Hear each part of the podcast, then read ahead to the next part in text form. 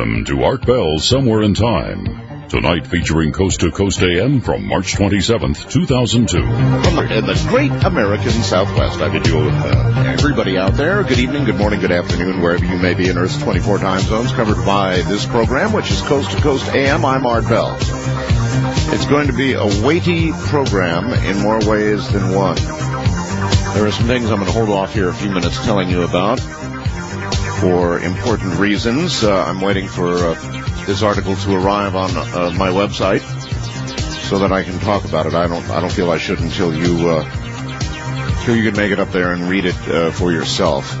Now let's check national news. Storming into a hotel dining room, a suicide bomber killed at least 19 Israelis and injured 120 others when he detonated explosives Wednesday night just as a meal was beginning at a Jewish Passover celebration. Whew. It's never going to end. Is it? Or is it going to be all of it? Is it going to be the end? Is the right question to ask about everything that's happening over there right now. Now, President Bush signed legislation Wednesday designed to limit the role of big money in political campaigns, triggering a rush to the courthouse by critics challenging the constitutionality of law. I told you this would happen. God, they didn't even wait an hour. Uh, the president said I wouldn't have signed it if I was really unhappy with it. Soon afterward, two lawsuits were filed against the legislation in the U.S. District Courthouse. The suits uh, brought by the NRA and uh, uh, Senator, another by Senator Mitch McConnell of uh, Kentucky alleged the new law violates free speech. So they're going to they're going to make this they're going to send this one straight to the court uh, without uh, passing go. Milton Berle, the acerbic cigar-smoking vaudevillian who eagerly embraced a new medium and became Mr. Television, has died at 93. He was uh, diagnosed with colon cancer last year. So a legend is surely gone, Milton Berle. I remember as a child, you know, vague memories. I, I remember my dad brought home a television and it was about a seven inch screen. I know because I later uh, got this TV, you know, from my room. It was this giant cabinet with this little tiny seven inch uh, screen, but everybody in the neighborhood came running over to see the Bell's television, you know and we had a full living room every night for a long time. That was the beginning of TV, and so was Milton Berle. And that's where you saw him, and he's gone now. A good trip, my friend. A court convicted uh, a U.S. airman Thursday of raping a Japanese woman, sentenced him to 32 months, including a case that deepened resentment toward American troops stationed uh, in Okinawa. Uh, so uh, a conviction there. American Airlines pilots have told the government that it should consider grounding the Airbus A300-600, one of which crashed in New York last year because of safety questions. American Airlines and Airbus Industries say the plane is safe. The FAA has ordered new inspections of the Airbus A300-600, but has not yet grounded the aircraft. Now, as you know, on my website, this is, it, it just gets nothing but more interesting uh, by the moment. The man who built the Coral Castle, uh, I've seen years of info on this man and uh, talked to many people who have been there. But the other night, uh, John in Orlando, Florida, blew me away. Blew me away. Sent me a picture of an obviously uh, some sort of magnetic machine that the man who built this, I mean, it's the American equivalent of the pyramids. It's impossible. What this man did by himself, small man, by the way, impossible. Totally, utterly, absolutely impossible. He could never have moved the rocks around. As we are curious about the uh, pyramids, we are curious about Coral Castle, and inside of the Coral Castle here is this rare picture of this machine, which I say again looks like something out of Stargate. And I've been talking about it the last couple of days since I got the photo. Now, I think you'll find this of some interest. Uh, my very good friend uh, Whitley Strieber wrote to Bill Mello, who is a scientist, and uh, asked him to look at the photograph that I put up on my website, and and um, uh, William Mello wrote back the following. The structure seems to have the usual rotor and stator components that all motors contain, but in capital letters with exclamation points. There is the impression of resonance harmo- slash harmonics involved, which vary as the rotor seems designed to turn at varied vertical orientations and strikes varied shaped relief patterns around the inner surface. There appears to be a handle for manual rotation and a somewhat eccentric inner surface. Each of the relief symbols or bells corresponds to one of the external rectangular bar-like stator-like composite structures. Tuning may be implicit. The construction of the bars around the assembly, together with the elevation and shape of the relief bells or sounding pins slash pegs, to design and construct a machine that uh, rings and sings at acoustically powerful enough levels to lift and place megalithic objects requires an understanding of mechanics, physics, and harmonics that are reminiscent of John Keely, the 19th century inventor who uncovered some universal laws of matter, force, sound that still baffle us. And that is what uh, Bill Mallow wrote back to Willie Strieber, who then passed it on to me in email about this photograph. I'm telling you, it's incredible.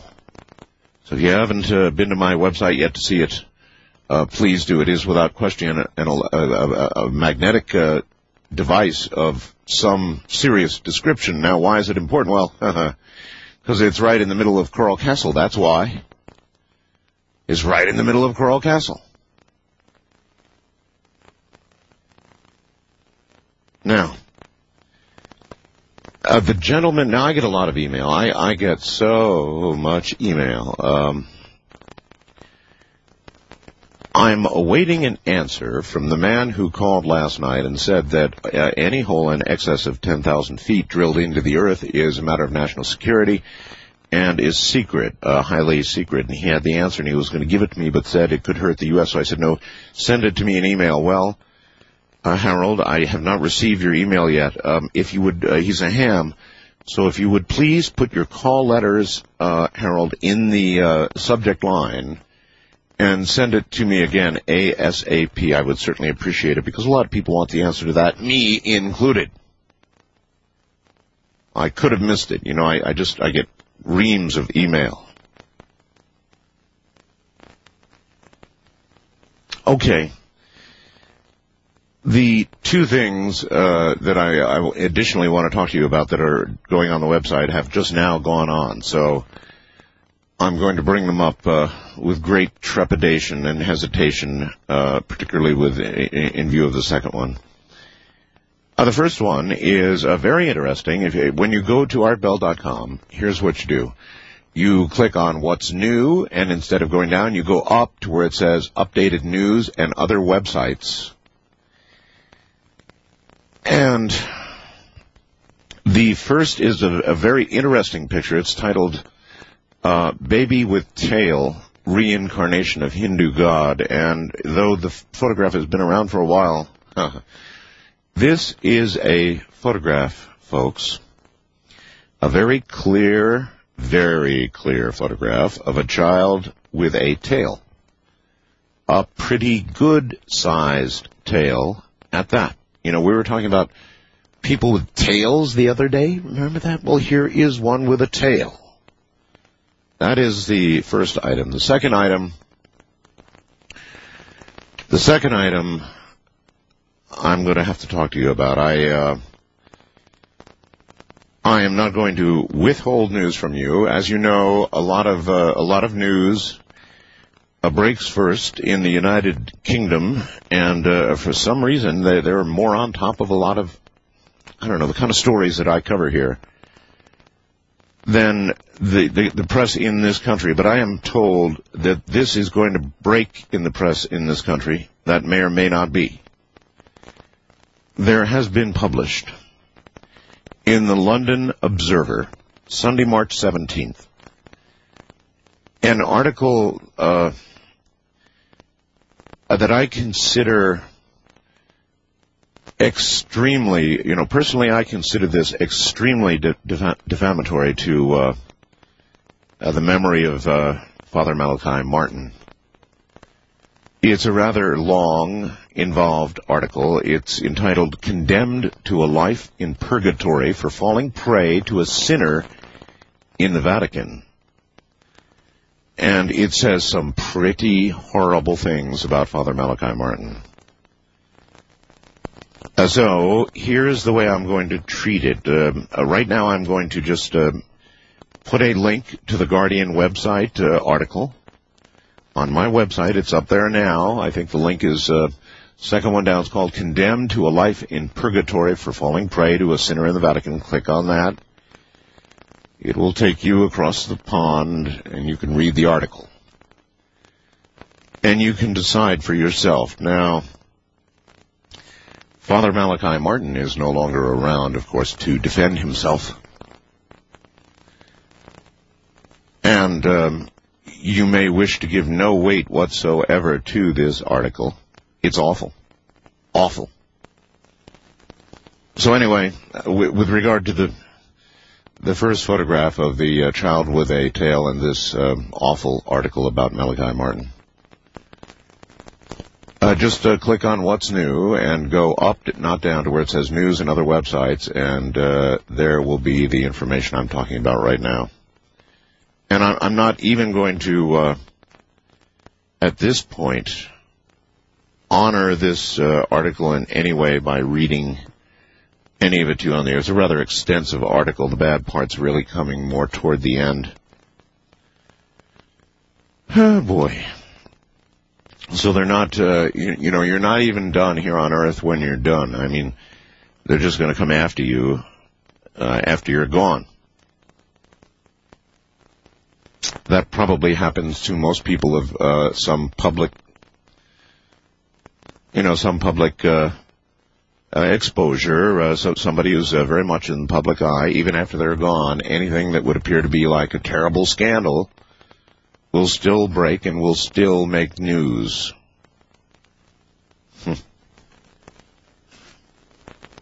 Now, you've seen this awful black water down in Florida, right? Getting a lot of uh, news stories uh, about it now. And this black water is incredible black water.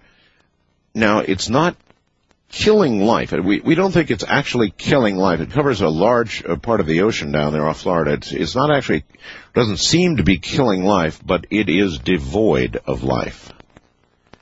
Now that may mean that uh, the life just took off and went elsewhere, but we're beginning to get some first trickling of information about what they think it might be. Just trickling in, right? But these samples might be indicating uh, that there is uh, some sort of uh, algae bloom. They're not really sure yet. You know, they're looking into reasons for the phenomena. And uh,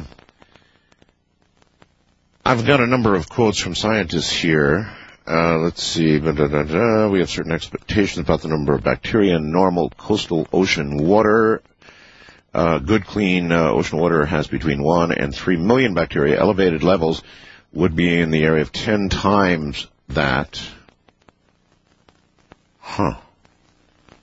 Researchers from uh, NOAA uh, weren't aware of the phenomenon at the time uh, they were sampling between Key West and 10,000 Islands at Hug, Florida's southwest coast. They collected in areas on the fringe and the core of the water, according to later reports from fishermen. Brand refused to speculate on what his findings might mean, but said the samples had an odd, quoting, an odd array of organisms, including green algae, that is not normally found in Gulf water. Uh, there are a lot of surprising results people would have uh, would not have uh, uh expected," said Brand. Uh, generally, you see, you see green algae only under polluted conditions. So that's kind of where that story stands right now. In other words, they they just don't they don't know. The uh, the water has uh, indications of large amounts of uh, plant plankton and no evidence of red tide. So this one is a new and weird mystery. In a moment, there will be more.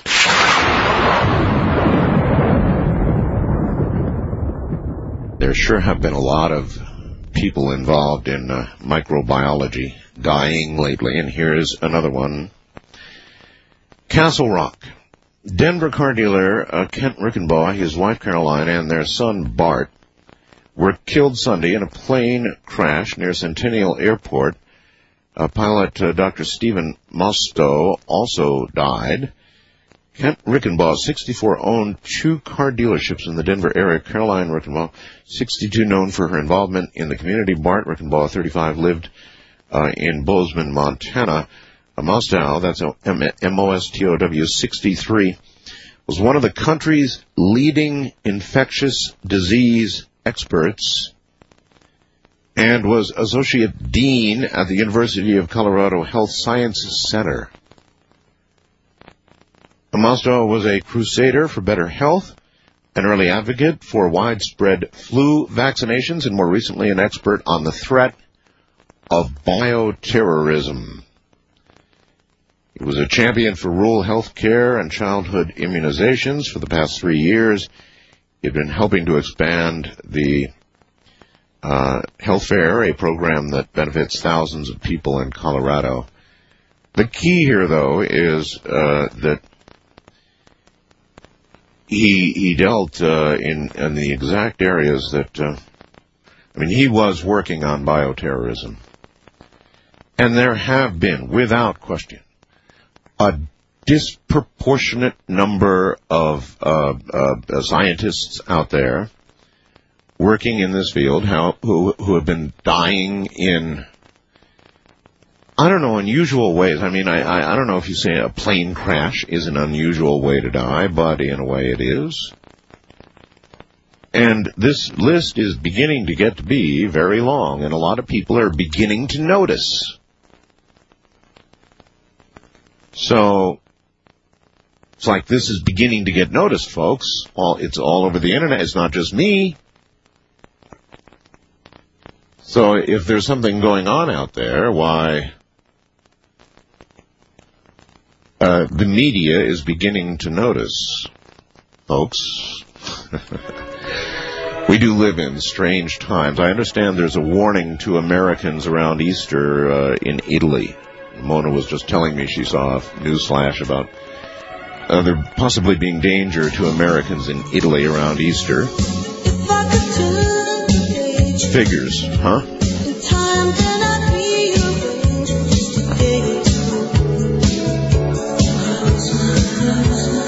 There's a lot of bad people in the world.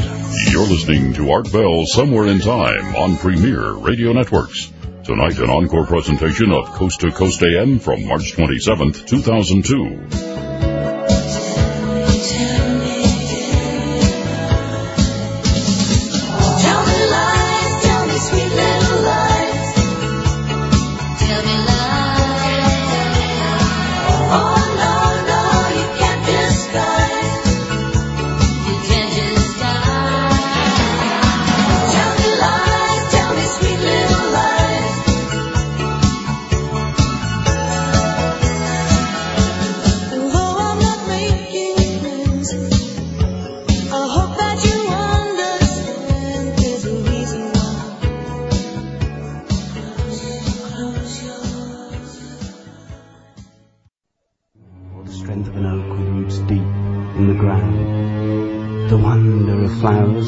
Covered and then to burst up through tarmac to the sun again, or to fly to the sun without burning a wing, to lie in a meadow and hear the grass sing, to have all these things in our memories for, and to use them to help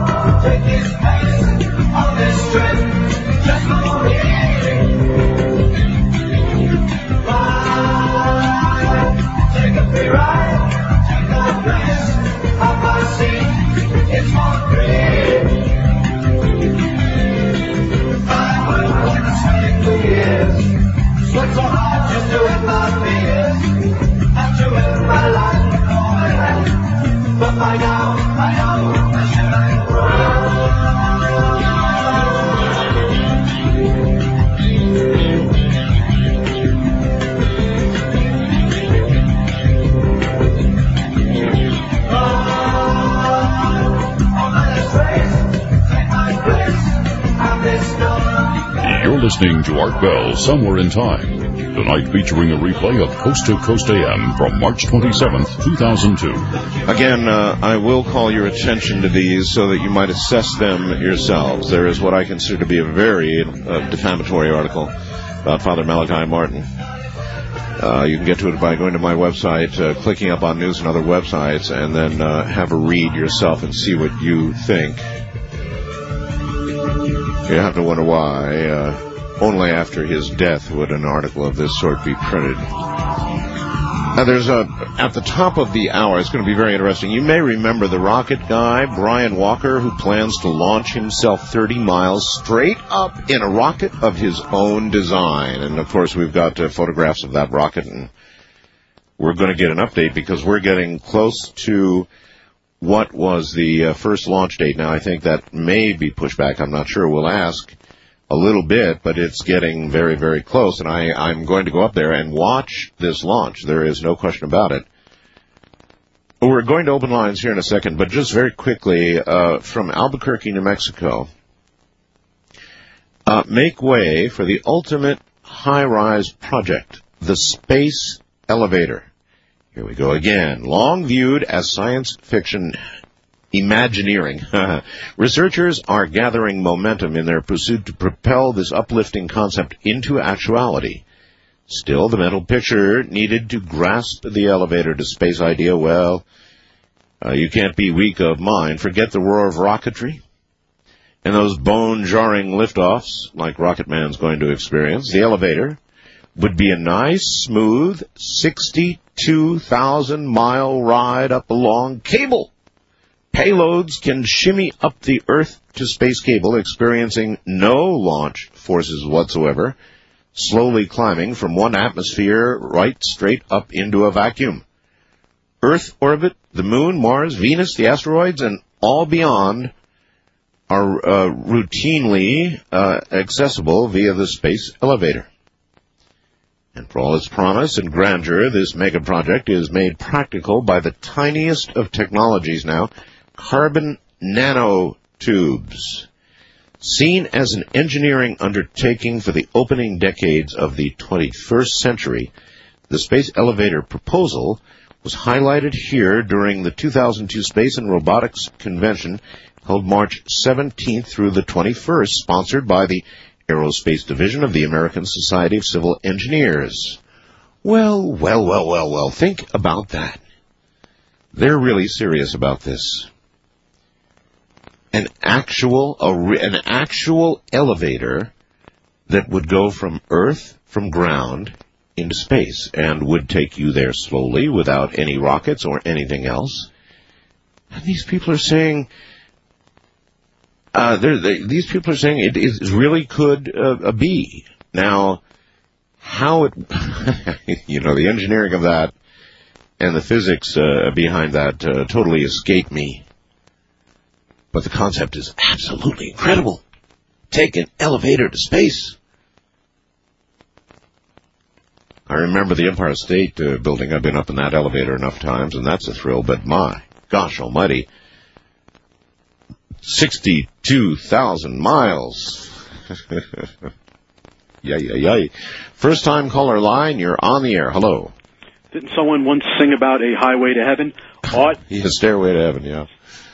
Art, greetings from the nation's first capital. Uh, New York, eh? The Big Apple, New York City. Yes. You know, if General George Washington was around, he would say, boys, when the smoke clears, we're going to be in the oil business. you know, it's no longer an immigration issue. It's a national security issue. The illegal invaders must be deported.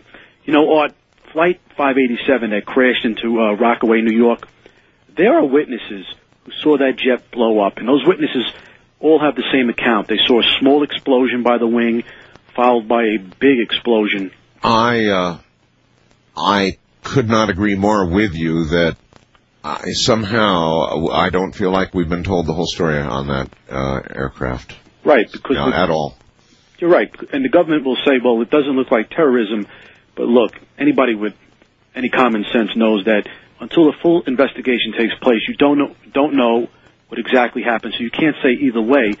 But if they're trying to put this out that it wasn't terrorism, because obviously they don't want the airline, commercial airline Well, industry look- to be shut down. Look, uh, look, the commercial air, you know, as a result of this 9/11 thing, the U.S. Postal Service, uh, Service is is suffering horrendously.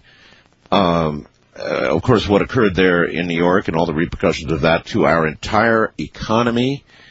And, uh, you know, the whole thing is um, strictly a national security issue. So I can't sit here and tell you that if I were sitting around some big oak table with a bunch of Intel type guys and we were deciding what to do, uh, even let's just, you know, for the sake of discussion, say it was, at, they know absolutely it was terrorism. I'm not sure the right thing for national security would be to say so. What do you think? Well, I think you got to come clean with the American people because then you're putting other people at risk. Look at the sneaker bomber.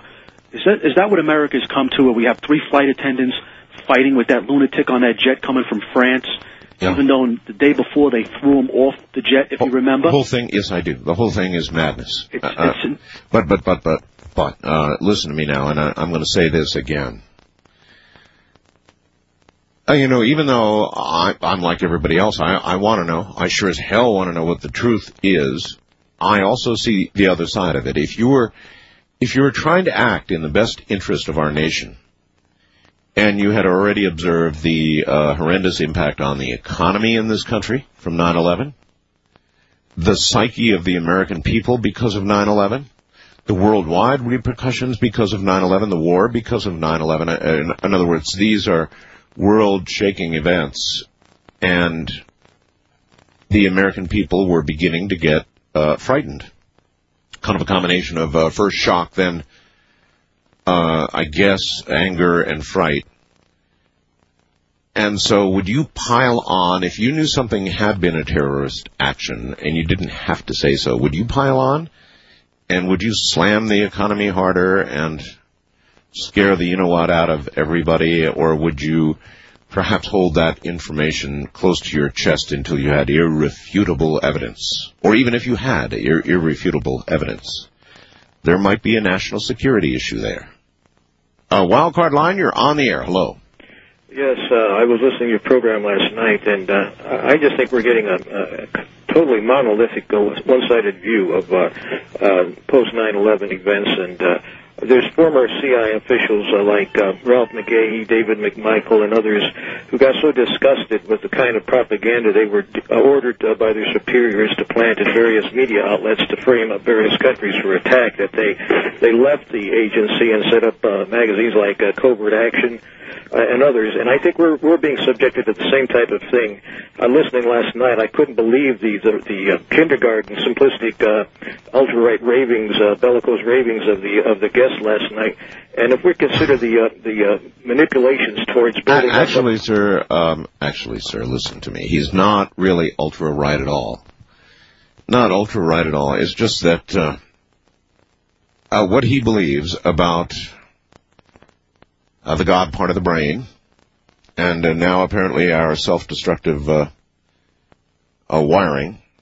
Uh, he is, you know, he is very. I, I told him right on the air. He's very narrow-minded. He is uh, very narrow-minded, and uh, he is nevertheless, uh, for me, um, very intellectually stimulating in terms of getting into it with him, and I, I really enjoy that. I think he's dead wrong uh, on a couple of things, and maybe right on a couple of others, and so do other uh, very well-educated people like uh, Professor uh, Kaku. They think he's a very interesting, per- and he is stubborn, single-minded, macro-minded even, but uh, extremely interesting to uh, to intellectually spar with. No question about that. East of the Rockies, you're on the air. Hello. I know if you push the button now. Now you're on the air. Hello. Uh, yeah, I'm Ethan. I'm from Kentucky. Yes, Ethan. Um, first thing I wanted to tell you is, uh, well, I have something for you.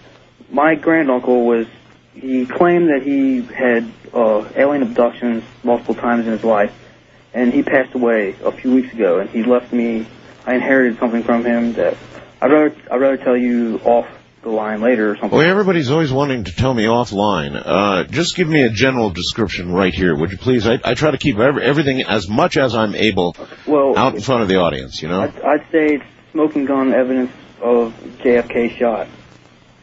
Well, uh, we, we know that uh, JFK was shot, sir. No, but it's it's a different view. It's, it shows the driver. Uh, yeah, yeah, this has been going around for a long time. The driver turning around and shooting the president, is that what you say? Yeah. And that's real old stuff, sir. Real, real old stuff. Well, okay. Well, okay. the other, the other thing I wanted to talk about was Yes. I had the question I wanted to ask you is the tenth planet stuff of um that I've heard about. I've heard it's supposedly a um a comet. I've heard it's a, a planet. I've heard it's a brown dwarf. And I've heard it's supposed to come it's anywhere from five years to next year. And I don't. I've tried to do research on it. I found all these different things. I want to know what you knew about it.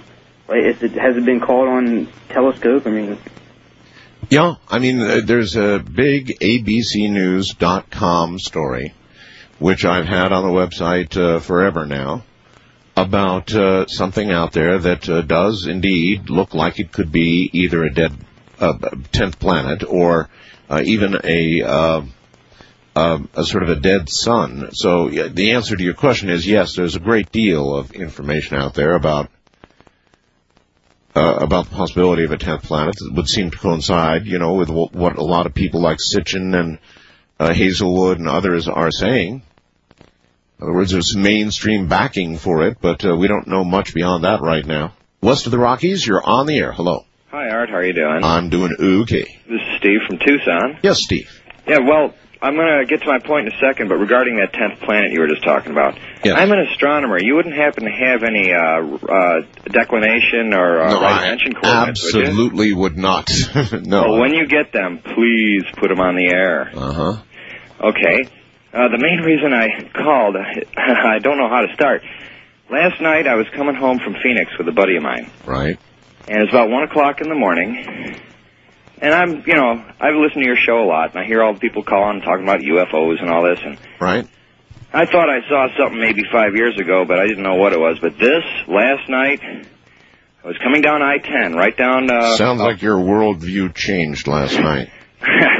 yeah, me and my friends. Yes. Um, we were coming down I-10 at about milepost 178. There was a object in the field to the right of us, to the west of the freeway. Yes. It was flying above the field, maybe at an altitude of about 10 feet. I mean, I'm surprised it wasn't mowing down saguaro cactus. It was so low. Wow. There was, and it was coming towards the highway, Well, describe the object. triangular. Oh, Three very bright white lights on the bottom. really? And how how big roughly would you guess? Well, when it almost hit us coming across the highway, it, this is the strange part. It was coming towards the highway, flying very low over this field. And it went actually over I-10 as it was banking back towards the field. And that's when I caught a full bottom view of it and got the, uh, the, all three of those bright lights right in my face. And then it went right back into the field. Past, I had to, I hit the brakes in my truck. I thought I was going to hit it. It was that all right, all right. Now, pause. Take a deep breath and try and tell me again how big this object was. Judging by the spacing of the lights, there was about 30 feet between the lights, and the object itself wasn't much bigger than its light spread. It was very thin. Um, it made absolutely no noise. I'm an aircraft mechanic. Well, I, I, sir, I have seen uh, almost exactly what you are describing. Flew right over my head. Well, this thing almost I had to hit the brakes so it wouldn't I wouldn't hit it with my truck. It made a 10 foot over the freeway pass as it was turning back towards the field it came from. At which point I slammed on the brakes, pulled off the side of the road. I knew it was at milepost 178 because I happened to park right next to it. And uh me and How, my how buddy got- many? How many of you saw this? well, me and my friend, and then right afterwards, somebody else we don't know pulled up past our car and pulled off the side of the road, and they got out and they were watching it. Right. And so I wasn't the only one. And To- it is one o'clock in the morning. There's hardly anybody on the freeway To in the whom, first place. to whom have you reported this? Mm, just my immediate friends and family, and uh, they all believe me, you know, because I'm I don't uh, walk around telling crazy stories. Oh, I believe you. And- Uh, I'm just suggesting that uh, you should pursue this now and uh, and report it. Okay. Uh, okay. There are there are any number of reporting agencies you can go go to. So Well, I have a theory, and uh, basically, when when we were watching this thing, it was looked like it was searching for something in that field. It was flying very, very low and slow, and at one point, it looked like about a half a mile out, it landed. About 15 seconds later, it took off almost straight up. Made absolutely no sound. Now, I used to be an airplane mechanic. Right. I know the sound of props. Right. I know the sound of helicopter blades. I know the sound of the quiet military helicopters. yes, I know the sound of engines. There was nothing. I mean, nothing. And I was close I, to the point where I would have heard this thing. I had the same experience, sir. Came straight over my head. And it was the So- weirdest thing. And at which point it was searching this. We watched it for a good 10 minutes. Yeah. And then it took, when after it went straight up, it flew and, and it was uh, uh, moving pretty quick and then stopped. Started heading back towards right at my van. at which point my friend and I were just standing there looking at it. Maybe at that point it had noticed you were there as witnesses. Well, I was jumping up and down waving at it, at which point it stopped Oh. again, Really? turned around, and went the other direction. I see. Uh, I know it sounds nuts. I don't, Uh, I don't know that I would have been waving to it. Uh, Well- I mean, do you know what? Uh, never mind. I was at the point of I, you know, I'm I've been an astronomer all my life. I love everything astronomical. All right, listen, sir, I've, I've got to take a quick break. That's a pretty doggone good story. Write it to me in an email and get hold of your friend so you can verify and, and by all means notify uh, the, the authorities. And there are any number of notification agencies uh, that I've had on the air here, many of them. We'll be right back.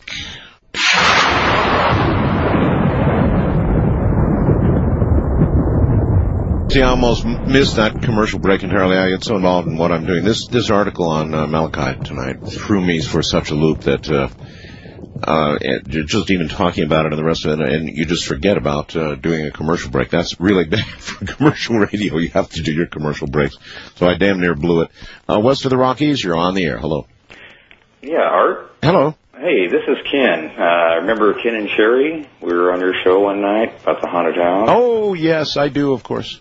Yes. Um, I'm going to get those pictures to you. We'd had a uh, guy was checking them out, and uh, apparently they're not so much like ghosts, but demons. Uh, well, ghosts, sir, that's just a word, you know. Right, right. Yeah, It's just a word. We we really don't know what these things are. But uh, anyhow, Well, why do you say demons? I mean, what is it about the photographs that would say more demon? um, the teeth. Did did you say teeth? yeah. Uh, give me a mental picture. What do you mean the teeth? What do they look like? Well, it's there's like this face that's it's got like it's grimacing its teeth at you in the first picture that I took, and then in the second one, Well, see, now I really want these pictures. yeah, it's the mouth is open, and you can see like this whole row of teeth down. Okay, sold. Yeah, it's pretty. Sold. Sold, sold. Send me the photographs. Yes, I'm going to get those to you. But uh, one of the reasons I was calling was I wanted to hear more about that uh, soundtrack that you played the other night about those guys that had drilled. Oh, the uh, the hole to Siberia. Yeah, refer to the whole of. Siberia. Well, um, there's not there's not much more to say or tell. I mean, uh, you know, what can I tell you? They drilled the hole, they lowered the mics. Uh, it was a Reuters news, you know, mainstream story. Mm-hmm. Uh, and then I got the, the file, and you heard me play it. What more is there to say? Oh, I wish I, I I really wish I could bring a guest on and talk about this. And if there's anybody who knows about this, I w- will sure have them on. uh huh. How's that? That would be good. Best I'd I love can- to hear that again. Though. Oh, you you want to hear it again? Well, we'll get around to it, I'm sure. The Rocket Man is coming up. This guy's going to launch himself 30 miles straight up. You're listening to Art Bell Somewhere in Time on Premier Radio Networks. Tonight, an encore presentation of Coast to Coast AM from March 27th, 2002. But he left me much too soon, his ladybird. He left his ladybird. Lady Bird, come on down. I'm here waiting on the ground. Lady Bird, I'll treat you good. Ah, Lady Bird, I wish you would. You lady.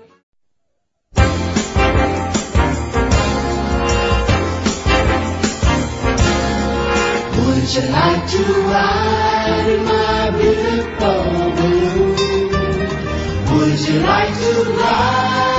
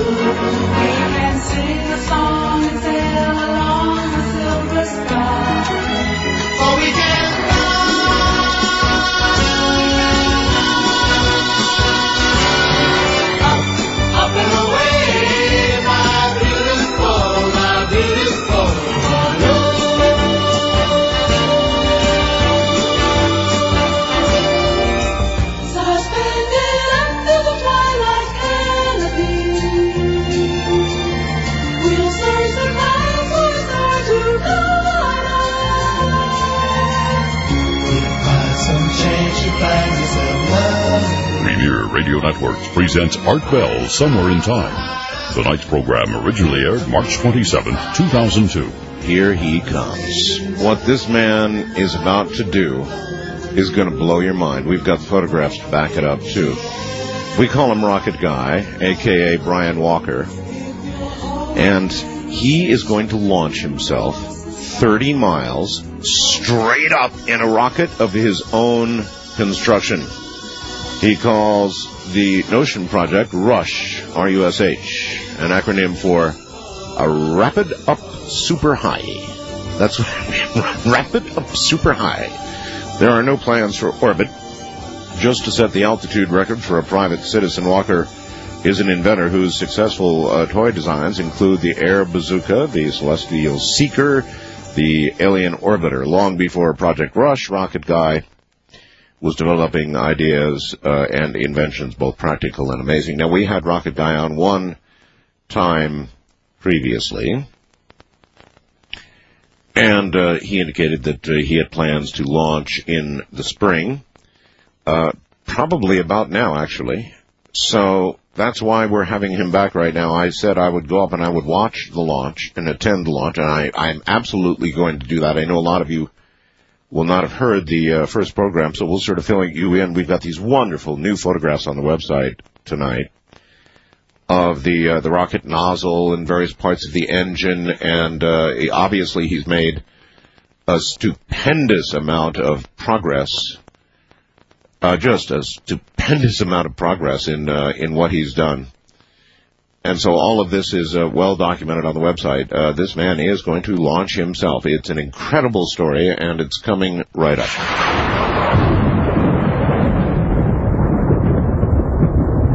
All right, here is Brian Walker, aka Rocket Guy. Brian, welcome back to the program. Thanks, Art. Nice to be here. It was uh, how long ago did we do the interview?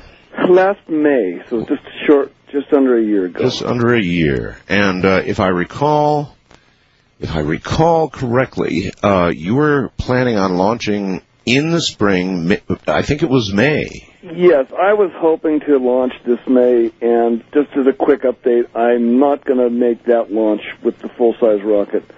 Um, there's been a lot of things that's been going on. This project has gotten increasingly more complex as time goes on, and I actually had never really established a launch date. It was more. Oh, that's right. It was kind of maybe May. I remember that. now. Yeah, and, and it was more it was more than anything else driven by the fact that ever since I went uh, public with this just about two years ago, the uh, amount of interest in media has just been so overwhelming that uh, not only has that taken a lot of time, but a lot of there've been literally tens of thousands of people that have inquired about wanting to come see the launch. and so I've tried to have a date up that would kind of appease that. And it's just this is not the kind of project I can work around. Look, even set a date. even NASA has lots of delays. yeah, and this, So- and this is about as one man a project as you can get. Yeah, that's right. And uh, if there's any concern and that's causing a delay, why, uh, hey, I wouldn't hesitate for one second to put it off uh, again and again and again, uh, Brian. Right. So you know, you know, I mean, it's your butt. That's right. Uh, now, some people obviously will not have heard the, you know, the first program that, Mm-hmm. that we did together. So we need to do a brief recap. What exactly are your plans? Okay, well, just a real quick summary of what's going on. You know, when I was six years old, that was my first earliest memories of watching the space program. I'm 45 now, and that was at the very beginning.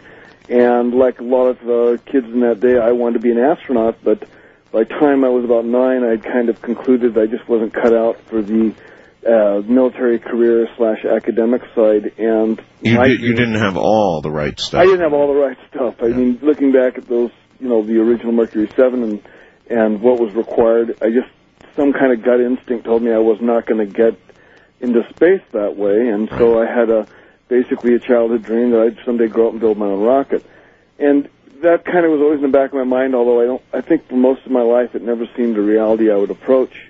Uh, about 10 years ago, I began to start experiencing success as an inventor, and some, this dream kind of kind of reemerged, and since it had never been done yet, um, I started looking into what the possibilities were, and would it really be possible to uh, do this, and I've set a goal of attempting to make a flight straight up. It's not an orbital flight. I'm not going to reach orbital altitude or orbital velocity. Yeah, but 30 miles. Uh, You're going up 30 miles, right? It's yeah, 30 miles. That's I mean, that's uh, that's really up. It's way up. That's uh, way up, last April, I flew in a MiG 25 in Moscow, and that was uh, at 80,000 feet, which is uh, about half that high, and uh, that's high.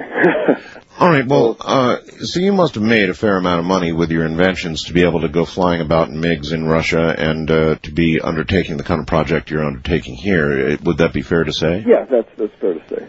So and, your inventions were good. Yeah, I've got a number of toys that are doing uh, very well. One in particular that's become a big, big hit at the Disney parks and stuff. That's that's been a, just an amazing um, success in that product. And of course, I am basically trying to fulfill a dream. And one of the biggest benefits, if not the biggest benefit, of the media attention I've had has been, you know, self motivation on a project like this can be extremely difficult because there's times when I, I see this project in its whole entirety and I just kind of shake my head like, what am I doing? This is this is just too big.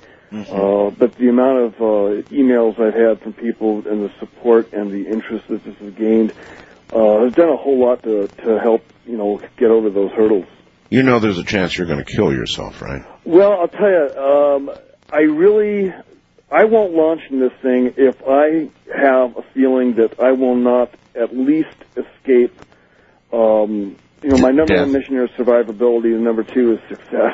Yeah, I, I understand. But even with all the you know precautions that uh, yeah, NASA takes, I mean, people die. So Well, that that's true, and that, and what I've done, of course, is is one of the things. One of the reasons I've had some delays is number one, I've decided last summer, late summer. Uh, first thing that happened is I ran out of room and I had to put up another building.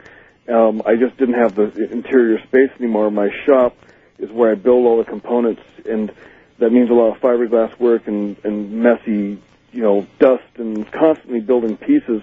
I needed a place to actually assemble it. So I put up a 45 foot diameter geodesic dome, and that serves as the assembly building, and it's 27 feet at the uh, highest point inside, so I can actually work on the rocket standing vertically. Uh, and that project, of course, I I started, believe it or not, that building began to go up on September 11th. September 11th. day, September 11th was the day that the work crew came up to be to put the kit up, and you know, like everyone else, I went through several months of just you know, kind of a, this bleak, Yeah. not knowing what. You know, I was spending so much time and money on this project, and you know, the the whole situation in the world was such that there were times when I was ready to give up on it, just not knowing. And the the dome took six months to get to the point where now it's ready to be used. All right, before we proceed, let me ask you, uh, what would you say now uh, is your projected date for launch? Okay, well, what I've done is I've gone uh, kind of backed up a bit, and I've been working on a, a rocket that's one half the size, carries about one uh, about one twentieth the fuel load, and the rocket itself is one half size. And it's I've basically wanted to test the features that I've uh, planning to use on the full size rocket. This test rocket is designed to go to about fifteen thousand feet, and it's on a mobile uh, launcher. It's a sixteen foot trailer, and it uses a uh, air catapult to actually initiate the launch. It'll accelerate the rocket to 30 miles an hour in eight feet, and that gives me, um, you know, immediate stability. I'm going to be doing test launches on that uh, late spring, early summer, and my goal is to do three test launches on it empty, and then ride it up the fourth time uh, to an altitude of 15,000 feet, and then I'll skydive from it. It's designed that I won't come down in the rocket; I'll come out of the rocket. And Uh, and skydive back to Earth? Right. One of the uh, one of the So things. oh, wait, wait a minute. How how high again? Uh, 15,000 Fifteen thousand feet, and from there you'll literally sort of jump out. Right, the capsule that uh, I'm in, and uh, this, the pictures of this, or some of the pictures you have on your website, show the rocket body of this. Um, the capsule is one in which I'm not quite standing, not quite squatting inside. Yes. There's a full-length door that opens up, and basically the panel pops off. Uh, the rocket will go up, and then there's a nose cone that comes off, and a 26-foot parachute will come out. And then as soon as that rocket begins, as soon as that parachute's come out, the, the panel pops open, and I'll come out, and I'll just do what would be a normal, typical skydive. All right, I recommend uh, now to all of my audience who have already not gone to the website, the best way to understand how serious this man is and how far he's gone uh, is to look through the uh, photographs he has provided under uh, a program, tonight's guest info. Please go to Brian Walker, uh, click on uh, uh, the new uh, new projects, and uh, go through those photographs. Uh, then click at the bottom on previous photos. Go through the entire. You'll see the entire rocket.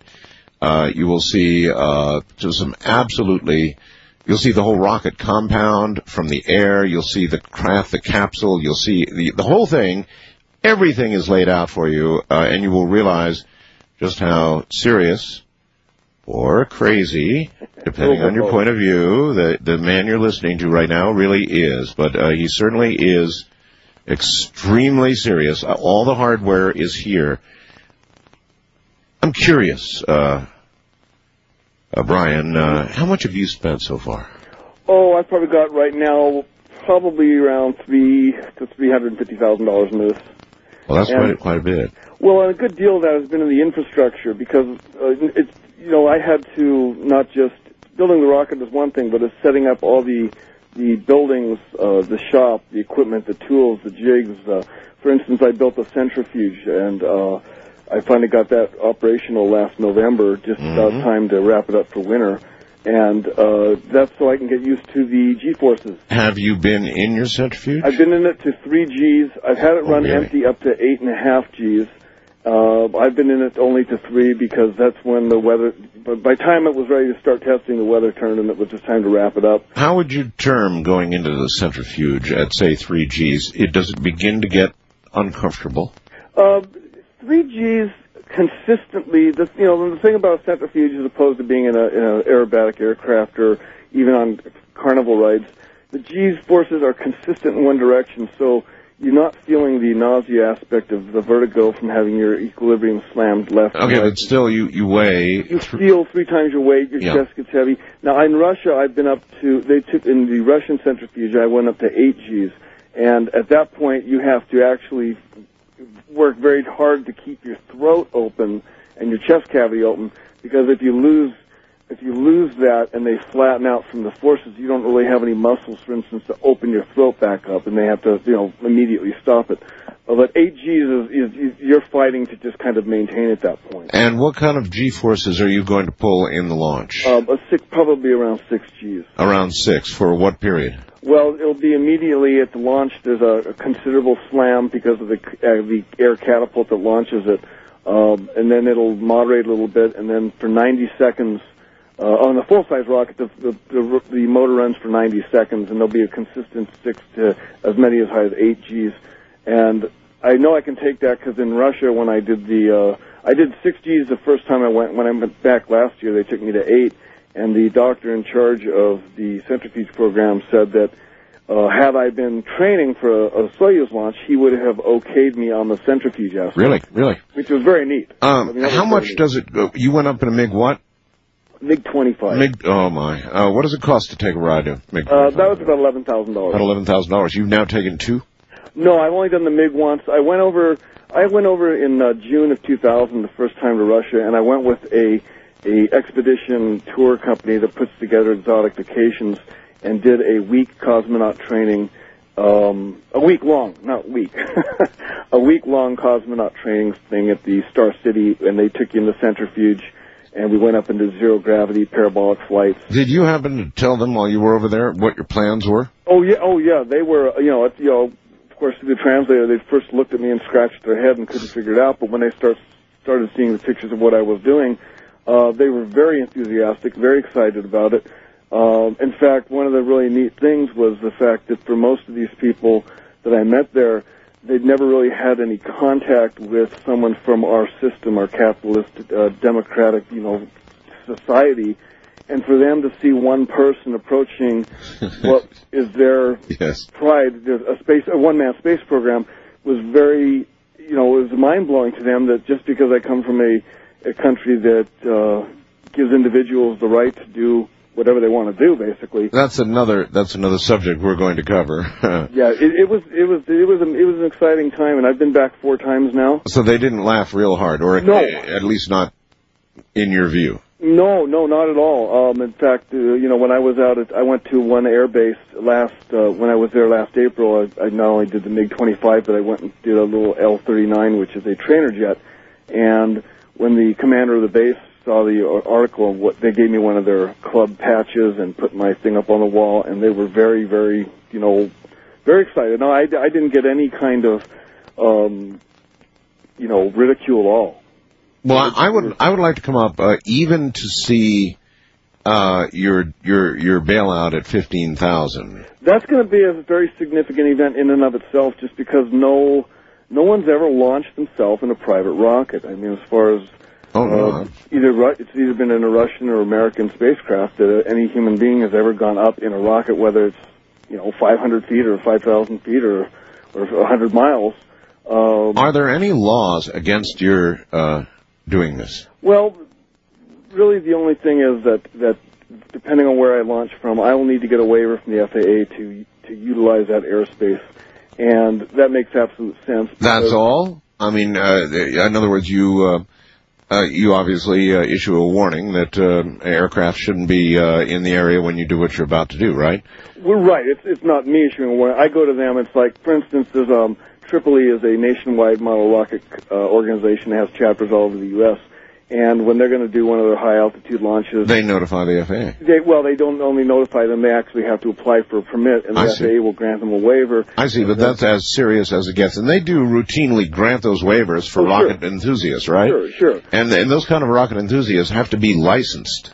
Well, they yeah, they have to be members of a group and stuff. I'm going to be basically just going for a simple waiver that says, look, you know, Now, now, um, now, do you now? Now, they do have to be licensed. They go through a testing procedure, I believe, don't they? well, it depends on what class of of. But wh- when you really get up there to where you're going to put some way up there, then then you are required to get some kind of license, I think, Sure. right? And well, yes, you know what? I'll tell you what. I, I look at this project, and I haven't got to that to that crossroad yet of having to deal with it. There's so much involved in this project right now that I, I do think that's true, though. I, I, I have a number of I model wouldn't I wouldn't doubt that model rocketry magazines, you Mhm. know, and they they talk about. In, in fact, they won't even sell rockets to people uh, who have not been licensed at a certain class or something or another. You know, I, it's it's kind of interesting. I looked into it because I wanted a rocket. I want a rocket for my front. I was going to put a rocket on my uh, front lawn. hmm I thought that uh, it would send an interesting message to the community and my neighbors, Sure. just to sort of have that rocket out there. Never necessarily to launch it, but I mean, Right. it'd be very cool on the front lawn. Well, and, and and I can understand. I mean, the whole point is that that the government's got a very vested interest in making sure that. But listen, hold on. We're we're at the bottom of the hour. Hold it right there. Last night, pre-flight, You know I had to do this, right? I mean, listen to the words. zero hour, 9 a.m. And I'm gonna be high as a kite by then. We'll be right back.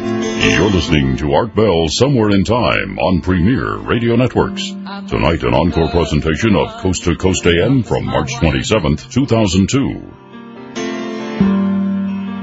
It's lonely out in space such a timeless flight.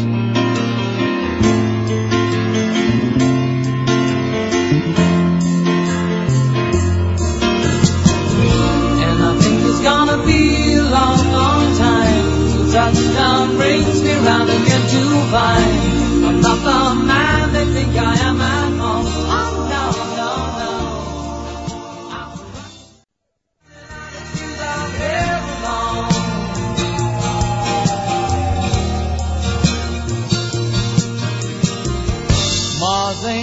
ain't a place to raise your kids.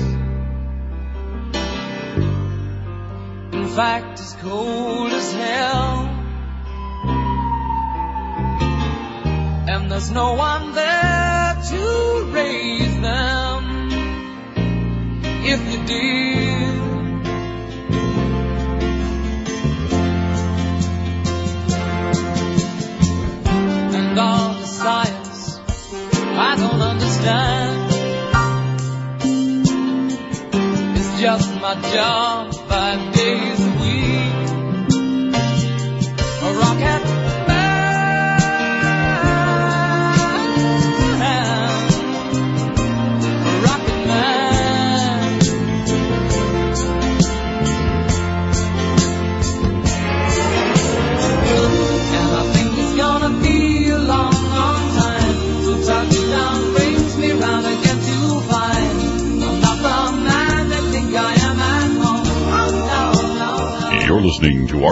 Somewhere in Time on Premier Radio Networks. Tonight, an encore presentation of Coast to Coast AM from March 27th, 2002. Just had to play that, didn't I? Right? Well, listen. Listen to me very closely. Before you, uh, just as a result of listening to what we're saying right here, dismiss this out of hand. Uh, don't do that. Uh, really don't do that. You've got to go to my website. We have an array of, I think, uh, oh, probably uh, 20 or 30 photographs of uh, the rocket complex, the, the complex in which all of this is being built, of uh, the, the parts, of the craft itself, I mean, of the, uh, the the escape mechanism, the module, uh, the nozzles. There's a lot of new photographs up there. This is obviously an extremely serious, real effort. So before you dismiss this for one second, uh, you've got to go up there and take a look at the photographs. That would be my first suggestion to you. The man building all of this, the man who's going to ride atop it, ultimately to 30 miles above Earth, is on the line. He's Brian Walker, and he'll be right back.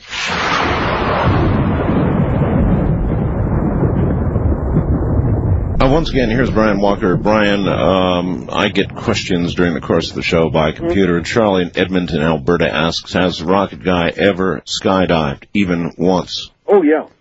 Oh, you have? Yeah, I started taking. Uh, actually, it's funny. I I made my first parachute jump in 1972 when I was 16, Oh, and that was in the days of old. All they had was military surplus equipment. And on my fourth static line jump, I climbed out of the airplane and I was ready to go.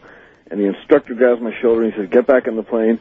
And the static line was actually wrapped around my arm. oh my had I jumped, it probably would have been all, all over. And I couldn't jump. I had to get back in the plane. He undid it. I climbed back out. But that was it. My mind froze and I couldn't jump.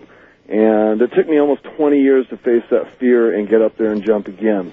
And, uh, Well, I, with, with that in mind, uh, and what you have in mind, uh, how does all that square? I mean, Um, basically facing fear and getting past things. Uh, skydiving nowadays has become such a completely different activity than it was 20 years, 30 years ago. The equipment is far more sophisticated, uh, three times more reliable than the person jumping it. Um, and you know, it's just like a, it's a matter of where you are in your head. Are you okay, so you're now comfortable anyway. Oh yeah, yeah, completely. All right, the craft uh, that you're going to launch, even your test rockets, um, are they going to be reusable? Yes, that's one of the biggest uh, with this test rocket. For instance, the biggest challenge I have is making sure that I can land it without destroying it or damaging it. Right. Um, because I want to be able to do several test launches to make sure that the systems all work. Because it's worth a lot of money. Oh yeah, definitely, definitely. Uh, the one, the way it's set up right now is there is, uh, in fact, the the pictures you have up on your site. The very first one shows me holding this big thing above my head. Right. That is the actual fuel cell which goes inside of the gray body where the fins are, and that has a uh, carbon fiber wound tank that holds 30 gallons of fuel, and there are four carbon fiber. Of, of what kind of fuel? Uh, 90% pure hydrogen peroxide. Oh, yeah, yeah. Uh, All right. The way this thing works basically is 90% pure peroxide when it reacts with silver is a very violent reaction that produces steam as it expands. Uh, the, the old Bell rocket belt, which you've seen in James Bond and you know a million different places, that is the same type of fuel and the same type of motor. Um, so I've got this fuel tank. It's 30 uh, 30 gallon tank. It's uh, 10 inches diameter, 8 feet long. And then surrounding it, every 90 degrees, there's a 4 inch diameter carbon fiber sleeve, which is 9 feet long. And those, uh, that whole assembly will fit over the pneumatic launcher, which is also seen there on the site. There's uh, four big blue tubes. And what happens is that at 40 pounds of air pressure, that will deliver 2,000 pounds of lift. So the moment the engine is uh, initiated, the compressed air will actually it will actually um, boost the whole rocket into the air, accelerating it to 30 miles an hour and 8 feet, and that gives it its momentum and it overcomes the the fact that it's not sitting still and it doesn't require the engine to overcome the dead weight. So you're catapulting yourself, really. Right. See, one- if I had my way way, uh, I'd launch rockets a little bit differently than the way we've been doing it. I would build giant Earth-based catapults that would accelerate the rocket to a, a, very high velocity before requiring use of its own fuel. Uh, you know, you take a typical rocket, you know, whether it's a space shuttle or a Saturn or whatever, you watch those things when they launch, and by the time they're reaching, you know, several hundred feet in altitude and, and, and at high speeds, they've already used up an enormous amount, Amount of fuel. Yeah, I, I've got you. which it had to carry in the first place. It's like if you had to climb a a, a ten mile ladder and figured it was going to take you a week to climb that ladder. If you had to carry all your own fuel and water, you'd never be able to make. You'd never even be able to do it. Mm-hmm. If you were being supplied your fuel, your water, and your food on your way up the ladder, you'd be much lighter and you'd be able to do it much more efficiently. Mm-hmm. Uh, so I, I'm a big believer that that putting things into space should not be done by lighting a fuse and letting it start from scratch at a standstill and having to carry every single bit of its own fuel. Well, I, w- I would think then that the uh, the timely ignition of your rocket would be a really critical item. In other words, you don't want for one second be, uh, begin falling or tumbling or doing something that's not sound when the rocket rocket uh, when the engine does ignite. Well, exactly. And what exactly will happen is that the, it, it, it happens kind of simultaneously. Once, fortunately, with this type of rocket, the ignition is a result of a chemical reaction, and when the valve is opened up, the, the, the fuel tank is pressurized, and the fuel is forced into the catalyst chamber under pressure. There's one basically um, rotary ball uh, ball joint basically that opens up and it allows the fuel flow. And the rocket belt, for instance, the Bell rocket belt had thousands and thousands of flights with with virtually never any problem because it's such a it's such a simple process. It's not like trying to mix uh, an oxidizer, liquid oxygen, and, and you know kerosene or alcohol and control a combustion and a burn, and where you know if you're off by uh, several several percentage points in your mixture, you could have an explosion or a burnout. This is opening up a valve and allowing the fuel to flow through. So what will happen is basically as soon as that fuel uh, valve opens up and the rocket engine reaches a certain point, that's when the compressed air launcher will release it. So it won't be dependent upon one or the other. They will operate basically simultaneously. All right. Well, you said now the test rockets you're going to be launching, uh, which include you're getting on one of them, is going to be about half scale, right? It's about half size. It's not a true compare. It's not a true scaled down version because the full size rocket's designed to carry 9,000 pounds of fuel. Okay. So how are you going to fit into this smaller version? Well, the capsule portion on top is uh, 27 inch diameter, six and a half feet tall, and the idea is that there's a, a, a the door on it is virtually full size as my body, and I'll be wearing a complete set, a complete skydiving rig with a you know regular parachute and emergency parachute, and Yeah, but that's like a uh, that, that's what, what you just described. Size wise is about a coffin. well, I don't particularly like the That may not be a good analogy, but but the, it doesn't need to be. It's like a, it's like being in a phone booth. Okay, it's like being in a phone booth. okay, we'll use phone booth. Okay, um, and the thing is, I'll only be in it for maybe 45 seconds. Forty-five So there's no reason that it needs to be- adrenaline pumping seconds. Yes, it'll be a very, very much adrenaline. But I'll, I'll tell you quite honestly, um, I look at this from the means by which uh, I plan on launching it, by giving it its momentum. Uh, I'm also I'm doing two things on this. Not only am I using the compressed air catapult to give it its actual momentum, but there's also the the fin setup on this is set up to where the fins at launch are extremely large surface area, which means at low airspeed they are very effective because it's comparing uh, holding your hand out the window of a car at 10 miles an hour versus 60 miles an hour, Right. and then holding a clipboard. You know, your hand at 10 miles an hour doesn't do much, and at 60 you But a clipboard, yeah. You hold a clipboard out, and at 60 miles an hour you lose control of it if you turn it. That's right. So the fins on the rocket, there's four large fins that are there for the full length. But when I launch, there's a section that actually doubles the surface of the each fin. It's like an overlay. And so the moment the rocket comes off the launcher at 30 miles an hour, the surface area of the fins are so large that it would actually take some other action to cause the rocket to not go straight. You see what I'm saying? I do. And as soon as I reach a certain speed point, then there's a there's basically a ripcord style pin that pulls out, and those overlays are are shed off the rocket. And now I'm not carrying the problem of, of course, the large fin is great at low speed, but when you get to a higher speed, it can induce instability. So I'm losing those fins. Now on the full size rocket, there will actually be three fin sections. And when I launch, the fin sections are about each one's about the size of a sheet of plywood, so there's a, a, very large aerodynamic surface. And when I reach 100 miles an hour and then again around 350 miles an hour, these sections come off, which finally trims it down to where the fin size at the when it, the, the permanent fin, the small fin, is trimmed for the rest of the, the flight. Because of course from that point on, I'll accelerate and the atmosphere gets thinner and thinner, of course. So there's a kind of a a curve where the speed and the density of the atmosphere, uh, and of course then the rocket begins weather vaning also, where just the length and the size, the shape of the rocket causes it to want to point straight. Now, the, also the main rocket, the, or the full-size rocket, uh, it has eight 55-pound thrust rocket motors in the nose, and what those that does, that keeps it pointed straight. Remember, I'm not trying to go to any specific location, so guidance on this is not critical. No, you're just trying to go up. I just want to stay going straight. That's that's the secret here. Is I just want to go straight. I don't want to go cartwheeling off. Yeah. Yeah, I, I, I've seen a lot of the NASA launched rockets cart, cartwheel off, and uh, and um, you know many, many, many rockets have cartwheeled off, and so you think this will prevent that Well, yeah, the the three things using the the guided assisted launch. For instance, if you've ever lost, launched a small model rocket like a little Estes rocket or something, when you don't use the guide rod and you just set it on the ground, it doesn't you know, it it it it'll cartwheel everywhere. But you put it up that. yes, I've launched some number like that. Okay, well, Very dangerous. And then when you put it on that little launch rod, if you give it if you give it a controlled distance to accelerate, that makes all the difference. It's kind of like the difference between shooting a, a small pistol with a short barrel and a long rifle.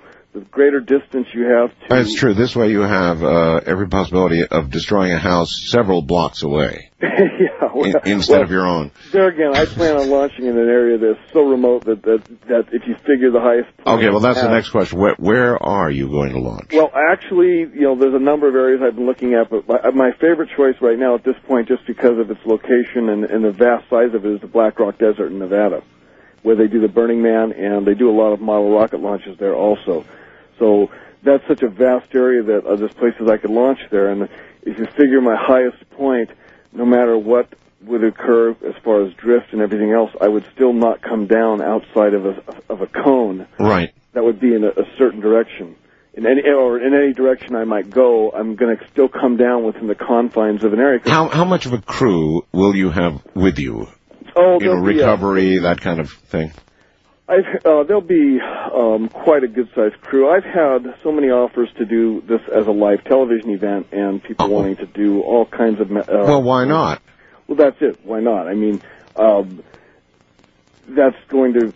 I, I think, in many respects, that with the number of people that want to show up to this launch, just trying to organize that kind of event alone is half again as big of a project as this whole thing is. I mean, I, I, for example, I guarantee Ramona and I will get in the RV. We'll come up there. Hey, I hope We'll- so. You know, we'll do a broadcast. We'll, oh yeah, we'll do a broadcast. There's absolutely no question about it. And I don't do those things, but I would do that. Yeah, well, I, I would, I would be, uh, I'd be honored to have you do that. So, um, but there again, I'd like to much, I'd much rather turn over dealing with that aspect of this to someone that wants to cover that end of it. Uh, as far as a crew, there'll be, you know, I've got, I've had so many people volunteer to want to do different things. I've had people with ex- with experience in telemetry and all different aspects that that because I can't, you know, I'm doing basically the grunt work of building all the components, uh, with the exception, for instance, of my rocket motors. Uh, I have a guy in Florida that's been building my rocket motors because he's he's been doing peroxide rocket motors for 30 years and and Knows what he's doing. he knows what he's doing, and I don't have, you know, it doesn't make any sense to me to invest in giant, huge metal lathes and stuff for that small portion. In other words, why reinvent the wheel? Exactly. Uh, but I enjoy doing the building, for instance, the fuel tank setup. That thing is, uh, is that, that that's really I enjoy doing that. It's extremely laborious and time consuming, and and yet there's kind of a zen thing of getting out there and starting with these raw materials and turning out something. And that tank, there's that tank. Uh, I'm uh, getting ready to do tests on it, but uh, I wouldn't be surprised if that thing would be able to take three to four thousand pounds of air pressure, and it only weighs uh, it only weighs ten pounds. Well, are you married? No, uh, that's an interesting story, though. Um, I'm going to be soon. I actually You have a fiance? I met. Uh, yes, I met a woman in Russia. Congra- in Russia? In Russia, and uh, Congratulations. Thank you. She's um very wonderful. Very just she's uh she's my soulmate. I mean, I have no doubt that uh we'd spent three months of daily email correspondence, and when I went uh, last April to fly the MiG, we had arranged a meeting, and from the moment we met, um, You saw stars. Yeah, and she had actually wanted to be a cosmonaut when she was a little girl and always dreamed of it. So when she heard what I was doing, um, you know, she was just So you, you, well, now you're sure you, she didn't fall in love with uh, what you were doing more more than you. No, because once we'd actually met and I went and spent the first time when I met her last April, I was there for two weeks. I flew the MiG and, and she has a little boy who's eight, who's just a absolutely just a wonderful little boy. So Uh, you're going to be a father too. Yes, I I'm going to see. go, uh, 40, Holy go mackerel! from a 46 year old bachelor to a married parent in one step. But uh, I'll tell you, it's funny. I, I, I've never had real strong um, desires to have a family until the past couple of years. That uh, all the Well, my point when I asked was, I, and still is, I mean, obviously she is going to be, I guess, supportive of what you're about to do, or does she have questions? well, she's very supportive of it, and yet she has the fear that you might normally expect. Yes. Uh, I mean, here she is about to come all the way from Russia. Yep, and just just to come over and see me go open the fireball. That's the and, Yeah. and I'll tell you quite honestly, that's been one of the reasons that I have kind of made some changes to this program because Ah. before she came along, I was uh probably a little uh, prone to be a little bit less. um Well, you were ready to light the match. Oh, I was ready to light the match. Yeah. You okay. so I, I, I mean, do you think that having suddenly a wife and and a child uh, will will cause you to further rethink the risk? Uh, it will, well, there again, that's why the test rocket's there. And the test rocket has to perform the way I expect it to three times, and then I'll go up in it. If I have a feeling that it's not going to go well and I'm not going to survive the thing, I won't go in it. And you're going to have a test amount of uh, Self- of Bri- Brian Yep. Walker Yep. weight in the rocket, right? Yeah, there'll be a, a Brian Walker test dummy. Oh, really? Yeah, I, I was. I figured, well, I better not put an animal in there. I'll get PETA after me. So, and I wouldn't. I wouldn't impose that on an animal anyway. So, Isn't that strange? I mean, uh, if you put an animal in a rocket, an organization comes after you. Right. But if you, as a human, get in a rocket, they're there It's like cool. lighting the match for you. yeah, they're they're lighting the match. It's an interesting it's a little world we live in. Yeah, it really is. Um, So okay, uh, when might your wife be coming to join you? I'm hoping to go back over in May. Oh, in May. Oh, so oh, It's coming up. It's coming up. It's it's been actually a very interesting turn of events the way things have all happened because uh you know like I said I'm 45 years old and I it was kind of unexpected that I would find love at this point in my life but that's what it is I don't know what else to say hey, it strikes. That's it strikes that's life. she's, she's just such a such a lovely woman I just can't even uh, I can't even begin to say it Is she about your age? no no she's she's quite a bit younger she's 20 she'll be 29 in April Twenty nine. Yeah. Well, uh, I want to have a I want to have a child of my own, she wants to have another one, so it was imperative to find someone you know younger. Wow. Uh, all right. Well, uh, boy, you have had a rich, full life here of late, haven't you? Yeah, it's been interesting. I mean, you know, the the, the I've been an inventor all my life, and it's been tough because you know I'm a dreamer. I dream. I see things. I I see. I you know I see things before I do them, and then I've got to. Comp- it's kind of like if you go ahead and uh, in a time machine and see something, then you've got to come back and accomplish it. You know what I mean? Uh, Philip in Hattiesburg, uh, I guess Pennsylvania asks Art, ask him why is he doing this, and if it does work, how far will he go? Well, we've covered that. Uh, what will he do next? And has he ever had treatment for this disorder? you you can hold your answer until after the uh, uh, the break. We're at the top of the hour. Uh, don't dismiss this, uh, not for one second. You go look at the photos uh, before you even call me tonight. You look at those photos. I'm Art Bell. This is Coast to Coast AM. You're listening to Art Bell Somewhere in Time on Premier Radio Networks. Tonight, an encore presentation of Coast to Coast AM from March 27th, 2002. God keeps his eye on us all.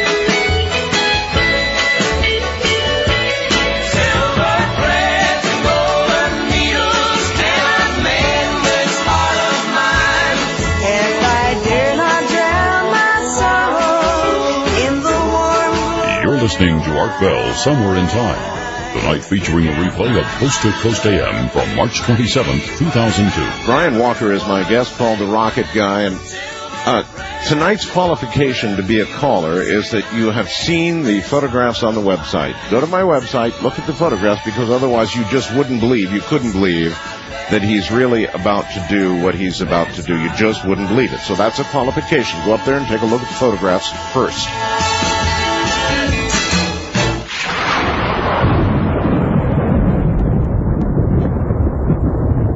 Again, here is Brian Walker, aka Rocket Guy. Uh, Brian, let's pick up where we left off. Uh, assuming that, I mean, what if all this works? If your um, test rockets go fine, your first uh, personal flight goes fine, even the big flight goes fine.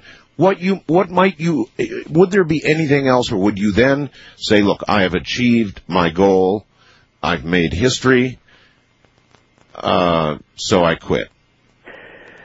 Uh, th- that's you know I've given a lot of thought to that, and I think that uh, there's a very good chance that that's probably where I'd be at. Um, I'm already getting really tired because I've been at this for so long, uh, and you know, getting back a couple of the questions the guy asked, why am I doing this? And you know, I don't think I can sit and give you an absolute definitive, exact answer. Other than the fact that I'm, there's a drive to do this that uh, kind of propels me on. Why? Uh, well, I guess maybe it's a combination of the fact that you know I've always been totally intrigued by space, and the idea of being able to travel in space has just been you know one of those things that I've always wished I could do. Secondly, is the idea of approaching a project of this size and actually carrying through and doing it, kind of like a um, kind of completing a life doctorate. You know, this is kind of the the thing that um, uh, you know, just Yeah. I, I can respect that. Yes. All right. Uh, and you? then, but, the third thing, if I might just add this also, having, the, you know, in the past uh, 22 months, I've had about 11 million hits on my website and Right. uh, probably about close to 10,000 emails. And the kind of emails I get from people, the majority of them are so incredible. Uh, the, the amount of uh, support and people telling me how the fact that I'm approaching this dream has given them the motivation to go after their dream. And I'm beginning to see that there's something much bigger maybe here that I never really expected. Uh, so there's a number of reasons that are driving me to do this. well, that also is pressure, though. It is pressure. It's a lot of pressure, and that's one of the reasons that I was really happy to be able to get back on your show is because I know that uh, for every maybe two or three hundred emails I get that are great, positive, and wonderful, I'll get one. You know that I, I've had some kind of I've had some pretty ugly emails from people, and um, there again, fortunately, they're What, what kind of ugly? I mean, Oh, they call you a lunatic or? Um, Um, you know, uh, well, worse than that. I mean, I had some people Worse. that are just, I think they're just angry because, um, for some reason, I don't know. I, uh, you know, like I said, fortunately, they're very, very few and far between. I get some people that originally would say, well, you know, you're nuts or whatever, and I can deal with that because, but you said anger. That's interesting. There's always ang- angry. Res- you, I did a program last night, and I knew it was coming, and I just knew it was coming. Uh, the kind of subject uh, material we dealt with last night. Just reams of angry Oh, sure. email, and and so I'm used to that. Any anybody in my position Oh, is. Um, but but what kind of angry? I mean, uh, what appeared to motivate the anger in in those few that you did get? oh, I don't, you know, maybe just disturbed people. Um, I mean, I've had some from people just like, you know, um, you know, you're gonna die, you're gonna burn, I'm gonna laugh, da da da, kind of, you know, just some disturbed stuff. Oh, that's kind. Yeah. um, I hope this is not a rude question, but you have had at some point in your life a uh, competent psychiatric exam, so I mean you are Um, balanced more or less, right? Well, I'll tell you, I, I've always considered that what separates a sane person from an insane person is the sane person stops on occasion to question their sanity. Fortunately, I do that a lot. Um, you know, one of the questions that that that last caller had, or the last one you asked about um, Yes. my disorder, I'm like, well, which disorder? Because like I'm highly dyslexic. I've always been dyslexic. Everything's you know. It's one of the reasons I was a horrible student when I got out of high school. That was it for me as far as formal education. you have dyslexia. Uh, oh yeah, yeah. I mean, I Now, walk isn't that room- isn't that bad in the rocket business? Um, I don't personally. I've never really thought of dyslexia as a disorder. Uh, I see it as as something that appears as a disorder in a world where things are used to a certain way. But uh, if you go back historically, um, people that have always been considered brilliant or have done big things in life and stuff, I think you find that most of them there would little crazy. Well, can no be considered dyslexic though. I see things forward to backward, and as, as an inventor, it's very beneficial to be able to see a project from the finished state and kind of, in my own mind, back engineer it. Uh, it does cause problems in other areas, though. Uh, I went up flying yesterday uh, to get pictures of the property to put in the website, and uh, Oh, those uh, those uh, aerial shots we Aerial have. You, shots. you, you just got those, huh? I just took those yesterday. The, Oh, the, the right. new- well, the newest ones, the newest ones uh, that show the completed dome. Yes. And uh, uh, so I don't have a license. I've I, I've flown with friends and family members all my life, but uh, I so a buddy of mine called him up and we went and got an airplane. And I still get up there and, and every so often it's like I'll push something when I should pull something. So dyslexia. Well, that's that's why I've was saying with. though, in the rocket business, uh, uh, pushing or pulling at the right moment would be I'm designing everything to be not. It, it's not. It, it, look, it's, it's not so much of a disability. In other words, it's dyslexia friendly. It's no. Well, I, I, yeah. It's, it's nothing that's too. It's you know, like I said, I don't have problems driving or anything like that. The point is, it's like it's just there and it's part of me, and it makes certain things. Maybe you just need little signs. Uh, if necessary, pull this. Damn it, Brian, don't push it. Yeah, push don't pull. That's Uh, all right. All right. Well, you know, uh, Raven in Modesto says, um, okay, then Art, should we call your guest Brian Skywalker? No, but it's interesting. I got an email from a, a Brian Walker in Scotland today. Uh, Did you really? Yeah, I uh Um, I've had e- I've had emails from all over the world. I've done 334 radio interviews in the past 22 months. I mean, all over and 58 TV shows. And and you know the the thing is here is like I never in my wildest dreams expected uh, two years ago when I did my first story that this thing was going to continue. I mean, I thought after the launch, of course, there'd be tons of of interest in this, but it's it's just been this this juggernaut, and there's been times when I just wanted to completely stop anything. Uh, but really, the thing that's kept me doing, you know, interviews and stuff is the fact that uh, there's times really when it's extremely difficult to motivate myself to to to, to go down to the shop and and, and work on this because at times the project just seems too big. And Well, have you had uh, volunteers, and have you accepted volunteers? I mean, I- in, in the actual work part of this, I would think a number of people would volunteer, and out of that number, a few would be good souls who really would work. I've had lots and lots of people that have offered to volunteer. They want to come work here and work with me and stuff. The problem is, I really enjoy my oh, my solitude and being just doing things on my own. I have one fella here locally, a young guy, uh, Dave. Well, of course, if something goes wrong, you only have yourself, Well, it's not only that, but it's just like, for instance, or actually your new Russian wife would only have. right. Having too many people around would be difficult just because it would upset the flow of things and trying to relay what I want done to someone else and not being concerned about wanting to watch, look over their shoulders and stuff like that. It, it's a very Yeah, difficult yeah, thing I see that. to give up. This one guy that, that does come work, he comes a couple days a week and It's kind of like packing your own parachute, right? Well, yes. I mean, there's a lot of things that I just. This has been my my baby and my project forever, and and I want to do as much of it as I can. And uh, there may become a point in time where I decide to bring in some more help. Um, you know, as I've already done in certain parts, like the rocket motors and things like Now, that. going back to the full-scale model, hmm uh, if you're up uh, 30 miles, hmm essentially there's no air, right? There's no air. In fact, where does the uh, uh, well, good, easily breathable air is about 13,005 somewhere in there feet. Well, yeah, yes. For instance, Beyond that, you better have an oxygen mask. It is recommended, and and then where does the air really begin to disappear? Well, uh, for instance, if you're flying an airplane, you need supplemental oxygen. I think it's over 12,000 or 12,500 feet. Yeah, somewhere in there, Uh, right? if you go skydiving, for instance, you can go up to that altitude and jump. Now, if you start getting the higher you go above that, of course, then you begin suffering hypoxia and you start losing your ability to, you know, comprehend what's going on. And of course, flying an airplane or anything like that. Yeah, but again, you're going 30 miles. So what I'm asking is, where Okay, where does I'm- the oxygen really start? Well, I'm going to be in a fully pressurized. The capsule is fully pressurized. It'll be pressurized to six psi. Um, and then also one of the one of the one of the nice things here is that I managed to talk to Russian Space Agency into selling me a spacesuit, and I uh, bought this. Uh, I have a the same exact. You uh, have a space I have a, my own spacesuit. A Russian In fact, can I plug my web, website? Uh, oh, of course, yes. uh. RocketGuy.com. There's pictures of my spacesuit. on- on- on- RocketGuy.com. yeah. And uh, yeah, I got a Russian spacesuit, which is the same ones that they wear when they go up to the um, when they go up into space. And it's not an EVA. There's basically two different types of spacesuits. You have your emergency spacesuit, and you have a, an EVA suit. And this is an emergency? This is an emergency suit. It's designed to provide a atmosphere around your body in the event of a catastrophic cabin pressure loss. For how long? Well, that depends on how. The, the, the, the spacesuit itself is just a containment vessel. Uh, I mean, length, once again, so everybody understands. Uh, people who, uh, so that people understand. Um, for example, the, uh, the, highest mountain in the world is what twenty nine thousand and uh, change. Right.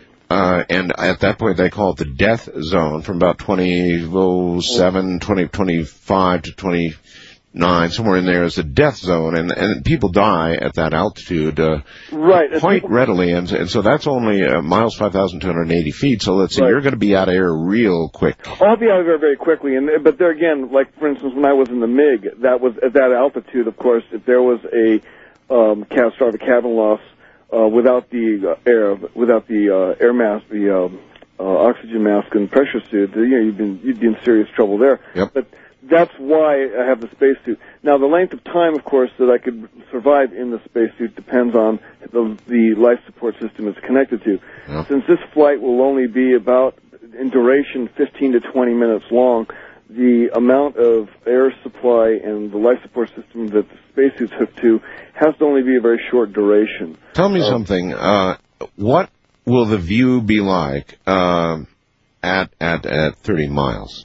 Oh, You must know what it'll look like, roughly. Well, I'll tell you, from looking at it from the MiG, and there's pictures on my website that I took at, at from the MiG at, at, at 80,000 feet.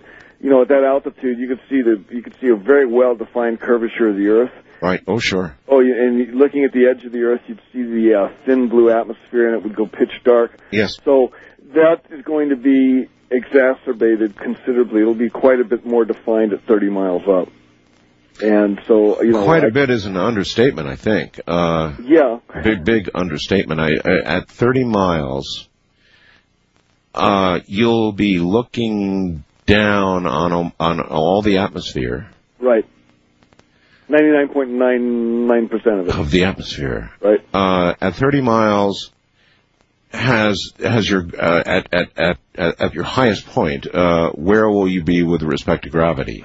Well, this is an interesting about gravity that that gravity remains constant for a very long ways in space. The reason that the people are weightless, experience weightlessness, for instance, in the space shuttle, the International Space Station, Yes. is because the the spacecraft is orbiting the Earth at, at, at 17,500 miles an hour, and the centrifugal force at that speed is exactly uh, cancels out the pull of gravity. But but if you were to uh, if you were to stop the space shuttle hmm in its present orbit uh, and just uh, brought it to zero miles per hour, everybody would fall down and have they'd have a, a, a percentage of gravity less than Earth, but it would be nom it would be it would be marginal. It wouldn't be like is that right? yeah, because it's that's what that's why. Because if you think about it, they're traveling seventeen thousand five hundred miles an hour. You consider that speed.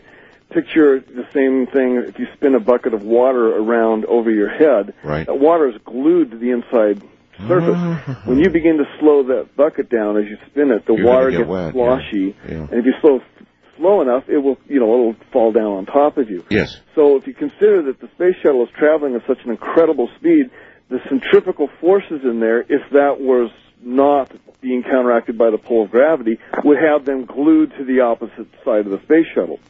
So that's kind of a, you know, there's a kind of a. a So a- then, really, uh, in your flight, even though it's 30 miles up, uh, you w- will not experience. Uh, you will not experience weightlessness uh, at all. In fact, you'll have almost one G at that altitude.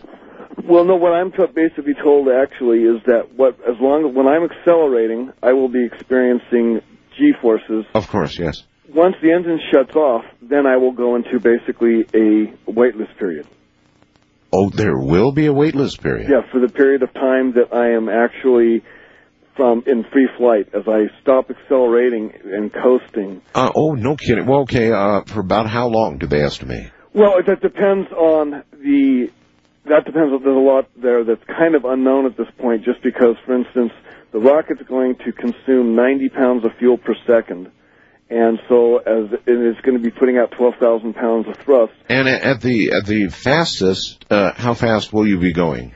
It could reach speeds of between Mach 3 and Mach Mach 4 Mach three. by and time it, by yeah, time it yeah, runs out of fuel in 90, within, in a 90 second. So you are going to break the sound barrier some number of times. It'll, well, it'll break the sound barrier very quickly once it, you know, it'll, within the first, you know, probably, um, 20 seconds of launch, it will have already broken the sound Now, barrier. I, I've broken the sound barrier. I've been in a jet, broken the sound barrier, the sound barrier twice, a Mach 2 and better.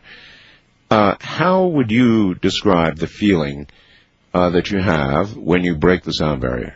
Well, you know, when we, when I broke the sound barrier in the MiG, I didn't even know it. The only, the only way I could tell was looking at the instruments, all the instruments that, that depend upon airflow, um, you know, vertical, uh, or the airspeed indicator and stuff.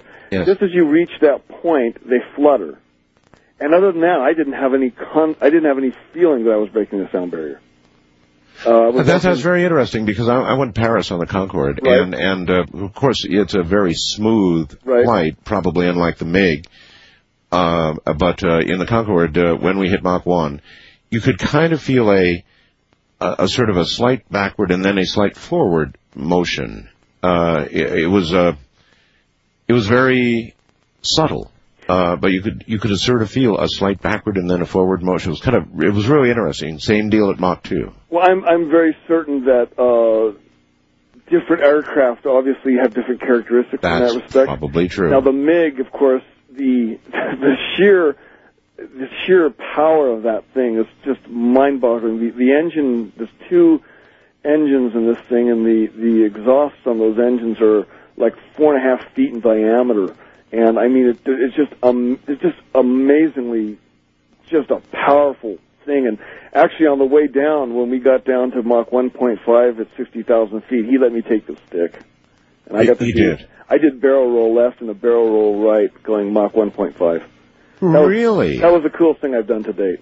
Um, gee, uh, was that uh, included in the package? Yeah, yeah. I mean, basically, the guy that, that my pilot, uh, a guy named Alexander Gurnov, who's a very well-renowned Russian aviator and, and uh, you know, just a fantastic flyer. Yes. He basically he was the he was the flight instructor. He flew the airplane, and we went up, and uh, he was in the back. I was in the front. The MiG 25, the normal MiG 25 is a single seater. Uh, the one I was in was a trainer that has an extended nose. All right, hold, hold that thought. We'll we'll be right back. Uh, truly, only in America, only in America, can A guy from anywhere. launch himself. You're listening to Art Bell Somewhere in Time on Premier Radio Networks. Tonight, an encore presentation of Coast to Coast AM from March 27th, 2002.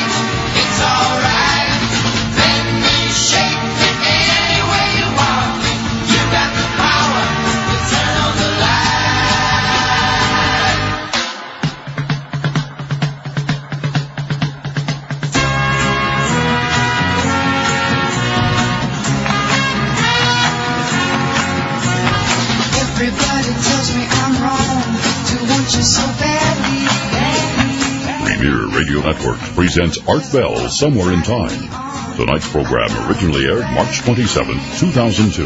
Well, I'm not sure Bend Me was a good choice bumper music either, but um, oh well. Uh, Brian Walker, aka Rocket Guy, is is my guest, and again, I'm going to say this again.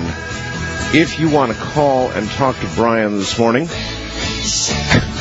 it'll it'll uh, first require that you go to my website and look at the photographs. I really mean that.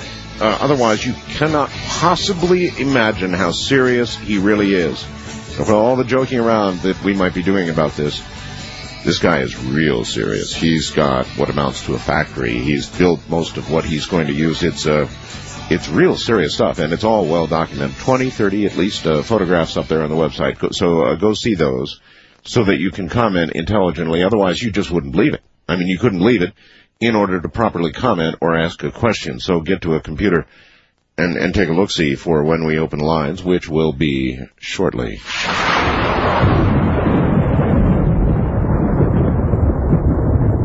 Uh, once again, Brian Skywalker. Uh, Brian, uh, you know, I, I really, uh, only in America was a much more inspiring song, uh, for what you're doing than Bend Me Shape Me. And, uh, but I, that uh, brought a question to mind, and that is the following. When we originally talked about all of this, you were going to launch the big one first. I mean, you were just going to do a one time, I'm going up 30 miles, baby.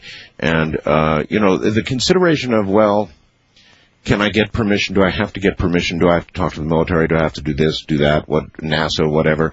Will somebody come and try to stop me and all the rest of it? Then, you know, I understood the position you were taking was, hey, you know, if I don't have all the permissions, to hell with them. I'll do it and face consequences, uh, when I get back. Uh, you know, like guys who climb buildings and stuff Mhm. like that. Uh, and I, and I understand that. But now that you're planning three test launches of, of significant rockets, uh, it's, it's kind of a different, uh, uh, t- t- uh, kettle of tea now, isn't it? Well, yes, it is. And the thing is, it's like um, I don't want to be put in the category of someone that is going out and doing things that um, defies, um, you know, defies laws and stuff like that. I, I, this isn't about that. And Well, I know, but I, I mean now, now you might be forced. Uh, uh, in other words, you might be confronted uh, when you launch your first rocket, and then prevented from doing it again, uh, or fi- find yourself in violation of something or another. So, Well, I'll tell you, I, I, I one of one of the things I'm going to do is uh, face those things. Go, I'm going to go out and and get permission to do it. I mean, it's what it really boils down to it.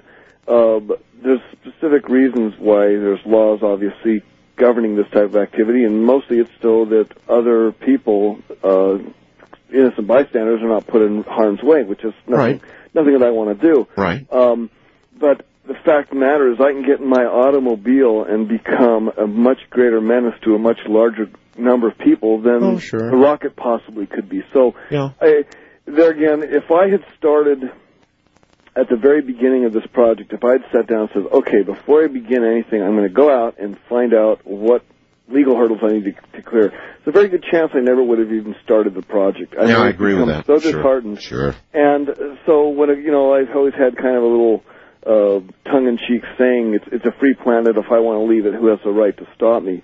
And uh, there well, again, I mean, maybe the CIA, the FBI, NASA. um, well, NASA NASA itself does not have any governing authority over me. Um, it's the FAA is the Well, the FAA, agency. local police, uh, you know, all kinds of agencies. But you know, that's another thing. I'm, and I can understand if I all of a sudden just came out of nowhere and you know, two days before my launch was going to do something like this. But that's one of the reasons I'm being so open and upfront about this is because I'm not out to pose a threat. Uh, you know, I mean, you know, and of course, obviously, ever since September 11th, there's been some people saying, you know, well, do you think people are going to look at this as something that might be a threat or something? And um, no, that's one of the reasons I. Well, probably not. I mean, all they have to do is look into your history. I mean, you've uh, you've been engaged in this now long, long, long before September 11th was a glimmer in Osama bin Laden's eye. So And and the place where I plan on launching, wherever that may end up eventually being, is now there, there are laws against killing yourself. Pardon me. There are laws against killing yourself. Well, that's that's that's true. But no, I live in Oregon. yeah, that, So, no, I you're mean, right. uh, look, But but you're not going to be launching in Oregon. You're going to be launching here in my state. Uh, well, let's see. There's some jurisdictional borders to worry about. But if I could get a doctor to uh, to uh, uh, sign off that I'm terminal, then I could just say, well, this is my accepted means. But yeah, well, all right. Then don't you think that, um, let's say when you uh, get your rocket done and you put it on some kind of trailer Mm-hmm. right. and haul it down to Nevada, Mhm. now that's going to provoke right right away there some interest uh, as people see this giant rocket passing them on the highway, or as they pass it, more likely, I suppose. Uh, but uh, to be hauling a rocket down the road. Uh, how, Yeah, you, but- how are you going to do that? Um, well, right now, for instance, my test rocket is on a 16 foot trailer, and it looks. I mean, you know, it looks. It, it has a very. Uh, I don't want to use the word menacing, but I mean, it's a big, long, gray. Well, see, that's my point. Yeah, see, people uh, since 9/11, when they see this rocket going down the road, they're probably going to imagine all kinds of things. Yeah, but not when it's being towed by a Mercedes SUV. I mean, that right there kind of sets the pace. Well, I, don't know about that. No, I, well, there again, that's one of the reasons I've had so much publicity and I've had so much attention with this. Um, I'm not real. Those that's something that I'm not real worried about. And of course, when it comes time to launch it in that respect, um, there'll be quite a bit of hoopla, and it's not going to be just like me cruising down the highway with this rocket, there'll be quite an entourage of, of mm-hmm. support vehicles. And I, I remembered you said you were going to have Hooters girls. Oh, that was. That was before the Russian bride to be. Yeah, right? it's Oh, by the way, has your Russian bride to be asked you anything about insurance? No. No. Okay. well, all right. No. Uh, so anyway, so no Hooters girls now? They're out. No, I probably will forego that. Um, you know, I mean, I wanted to have my little cheerleader. There goes half my reason for coming. Well, hey, if you if you can organize and still have them come along, that I, I won't stop them. I won't stop them. Let me put it that way. I'm just, I'm just kidding you.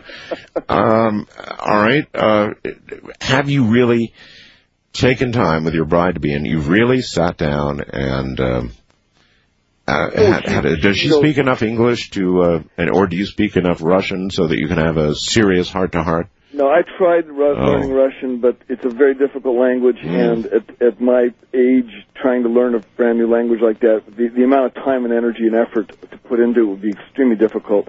She's well, then I just, I, I don't know how you do it then. I, so she speaks uh, very She's little English, or She started studying English la- uh, just about one year ago. Right after we met, she started English, and now um, she's very she's she's, do, she's doing very very well. And it's so then I mean you got to like sit down with her then, and I guess show her a picture of the rocket and point to yourself and go, me. no, actually, when we started corresponding, uh, it was through the emails, and she had uh, software to translate. Translate, yeah. And we actually had, for the first six months, our email communications was our major, obviously, just about our only way of communicating, and was very, very easy to understand each other. Uh-huh. Uh, and of course, the first two times I went there, we uh, she could understand almost everything I said if I spoke slowly and if I searched for words and if I used my little electronic translator. Um, but she could not formulate thoughts quick enough to respond um, immediately. And it was really kind of neat because every time we'd get together, we'd talk, and then, or basically I'd talk. I'd get home that night, and she would have sat down and responded to me through the email, and it was really quite. Um, it was very nice. Now, now you you live at the Rocket Ranch. I live at the Rocket so, Ranch, so-called, right? the Rocket Compound. Yeah, Rocket Compound. All right. So, um, since you've got a wife and a child uh, soon to be at the Rocket Compound, somehow I don't picture your Rocket Compound as uh, domestic. Well, Really domestic. it's not. I have to admit, I do not have what would be considered your typical domestic dwelling. Right, place. right. Uh, That's however, probably going to have to change to some degree. Well, the house, I have a very nice little uh, log house. It's a very, very nice, cozy log home. Uh-huh. And then, of course, I have the the two shops and the dome.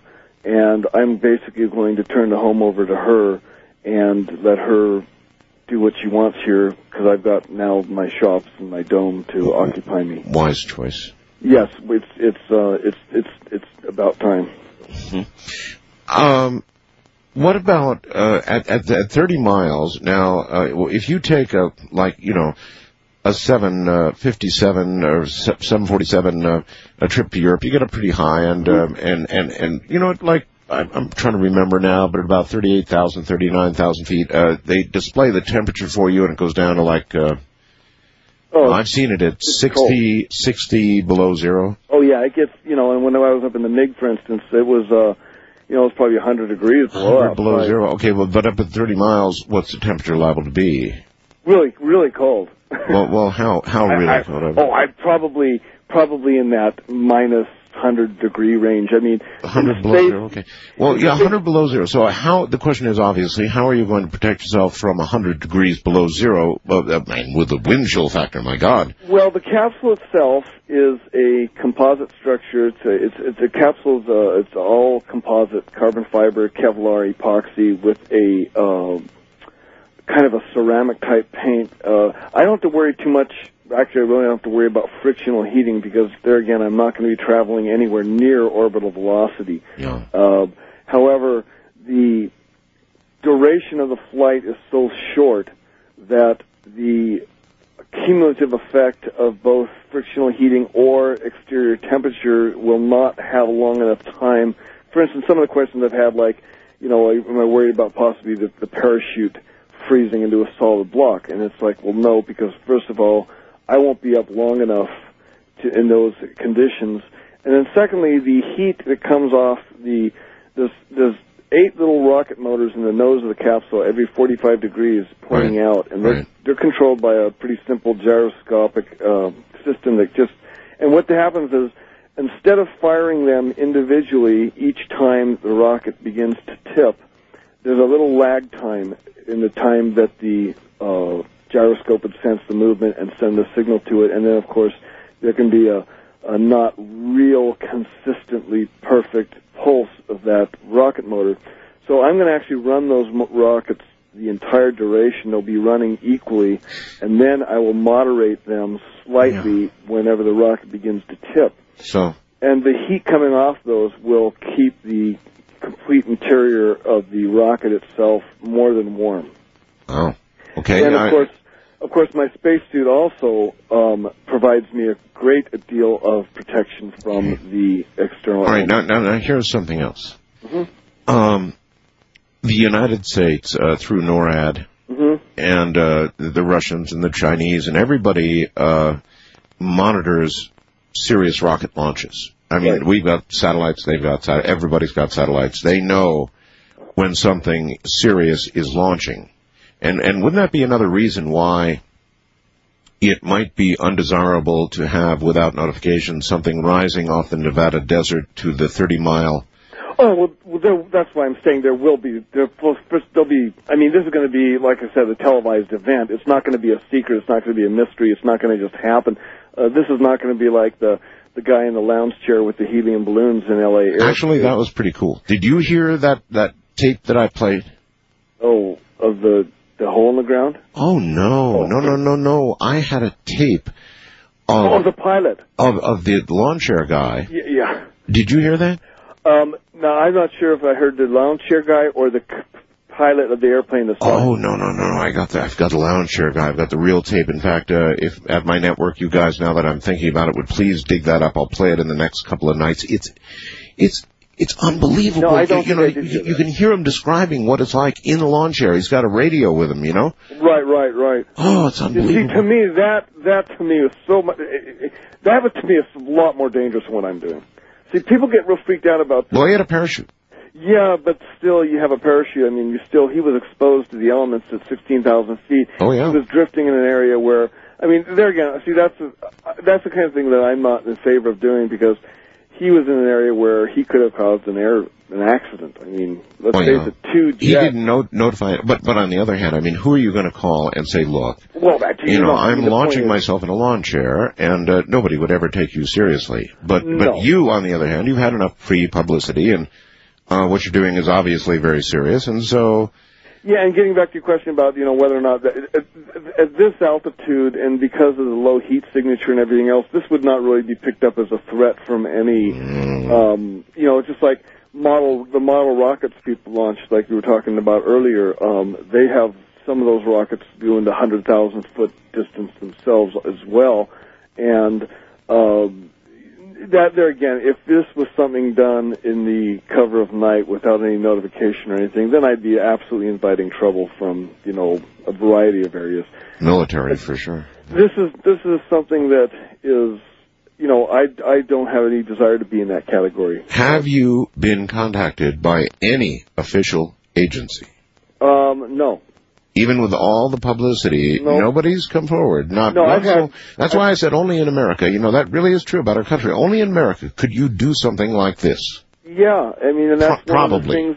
I'm I'm out. You know, ever since uh, ever since September 11th, one of the things that uh, has kind of kept me going on in this is like, Dadgummit, I'm not going to let them steal my dream. I'm not going to let them quench what the American spirit is. And it's been there's been too many people that have sent me emails saying, don't, you know, don't Don't throw in the towel. don't throw in the towel. This is important. This is what people need to see. I mean, I, I literally have had emails that have moved me to tears. I had a, a one-line email that said, "Dear Rocket Guy, I just wanted to let you know that your project has brought one father and son closer together."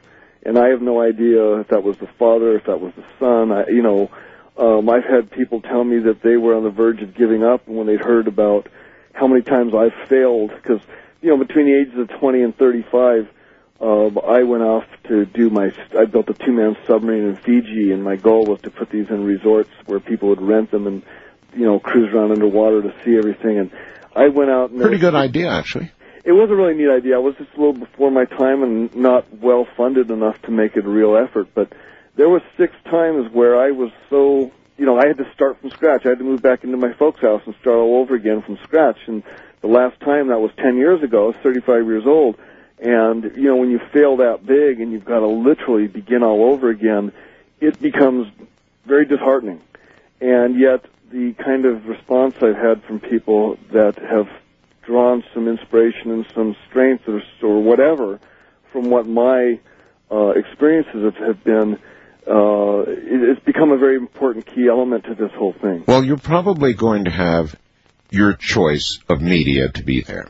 Now, aside from myself, and I've made you promise that, uh, aside from myself, what major TV media, for example, what shows would you like to have come and cover this incredible endeavor? Well, you know, I went through this this whole thing has uh, I've had so much interest. I've had documentary filmmakers, people want to do this and that, and I've talked with a number of major production companies in Hollywood that wanted to acquire the rights to do a a, a television launch and Now, I'm thinking like Good Morning America and uh, well, the done, Today I've- Show I've and done- that kind of I've- thing. I've done those shows already. No, no, no. I mean, for the, as far the- as covering the actual launch, yes, yes, yes. Uh, you know, I could do it either one or two different ways. One of them, one way is to have an exclusive deal and do a, a, a televised network launch coverage. Well, for God's sakes, if you do that, have a radio clause in there for me, eh? Well, you know, that, they, there'll, there'll, there'll be two different areas there. Um, but to tell you the truth, I kind of got to a point where I just started pulling away from making any decisions like that because right now I am totally autonomous. This is my project. I don't solicit funds from individuals. Yeah, but but it may be, let's face it, that a major network would would uh, Oh, offer sure. you big dollars to do, to do it, and and after all, dollars are dollars, and Oh, that's sure, development sure. money, that's rocket money. That's it. I just don't want to right now be put under the uh, additional pressure of someone saying, you gotta go. You gotta That that's more security for the Russian wife. Well, yeah, but uh, it's just um, I enjoy the fact that right now that I call the shots on this, and no one else has anything over above me. I am interested in a uh, in a, in a couple corporate sponsors. Okay, so in other words, ultimately you will make a deal. You just don't want to think about it right now. Yeah, and, and I did uh, last year. I went through a whole period where I was in the process of actually negotiating a deal, but what it boiled down to, there wasn't enough money up front in it for me to basically sell myself under the bondage of someone else saying, "Look, we we scheduled this for such and such date, and you know." Yeah, and in view of what you're doing, actually, upfront money would be very important. Yeah, but there again, it's like I'm pretty well funded right now for what I'm doing, and in, if I'm going to put myself in a situation where someone else is going to be trying to push me and get me move faster, Yeah, you're a real independent. All right, hold on. We're at the top of the hour, and when we get back, we will open up the phone lines. We will. If you have a question for Brian Skywalker, Rocket Guy. I'm Art Bell. You're listening to Art Bell Somewhere in Time on Premier Radio Networks. Tonight, an encore presentation of Coast to Coast AM from March 27th, 2002.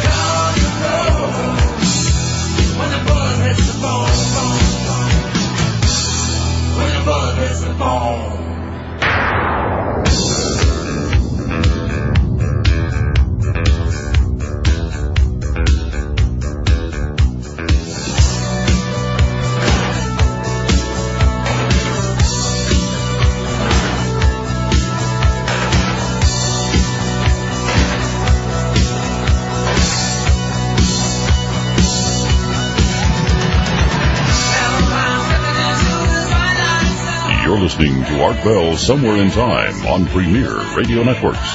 Tonight, an encore presentation of Coast to Coast AM from March 27th, 2002. Rocket guy Brian Walker going to the phones here in just a moment if you'll stay right where you are.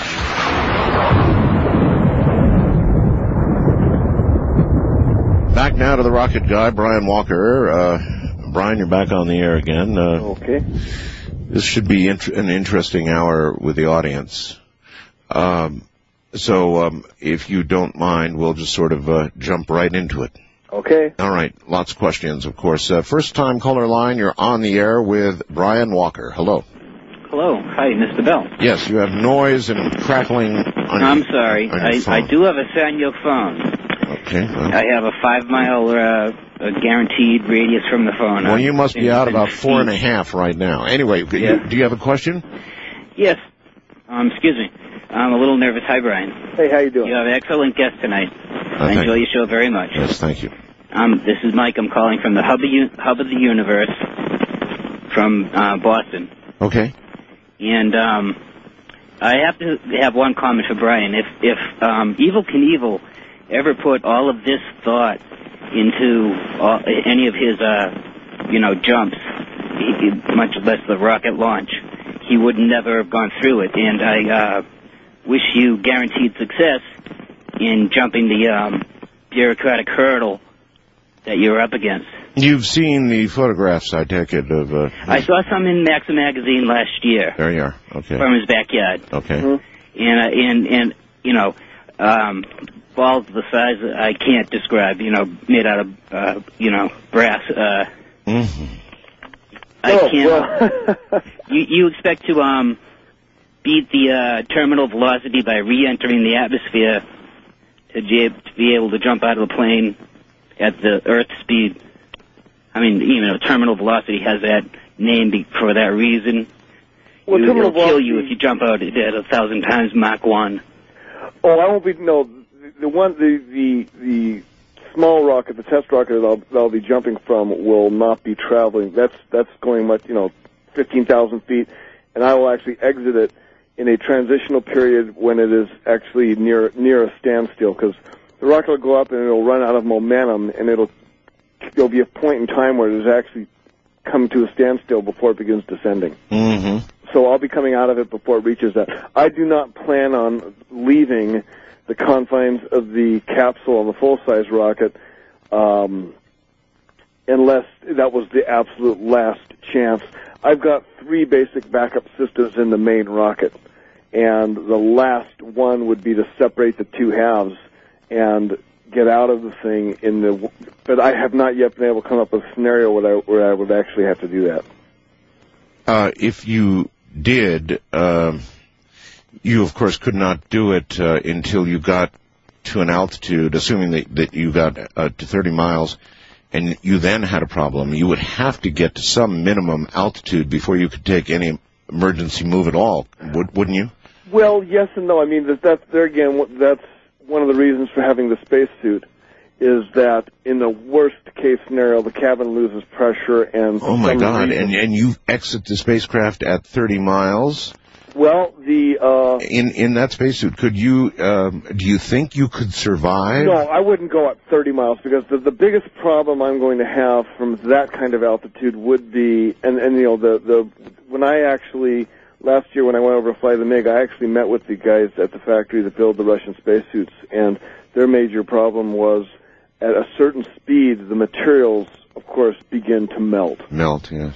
So I would have to get to a certain point before I would consider leaving. But there again, that's kind of like the last case scenario, and I don't plan on even having. I don't plan on getting near that point. Mm-hmm.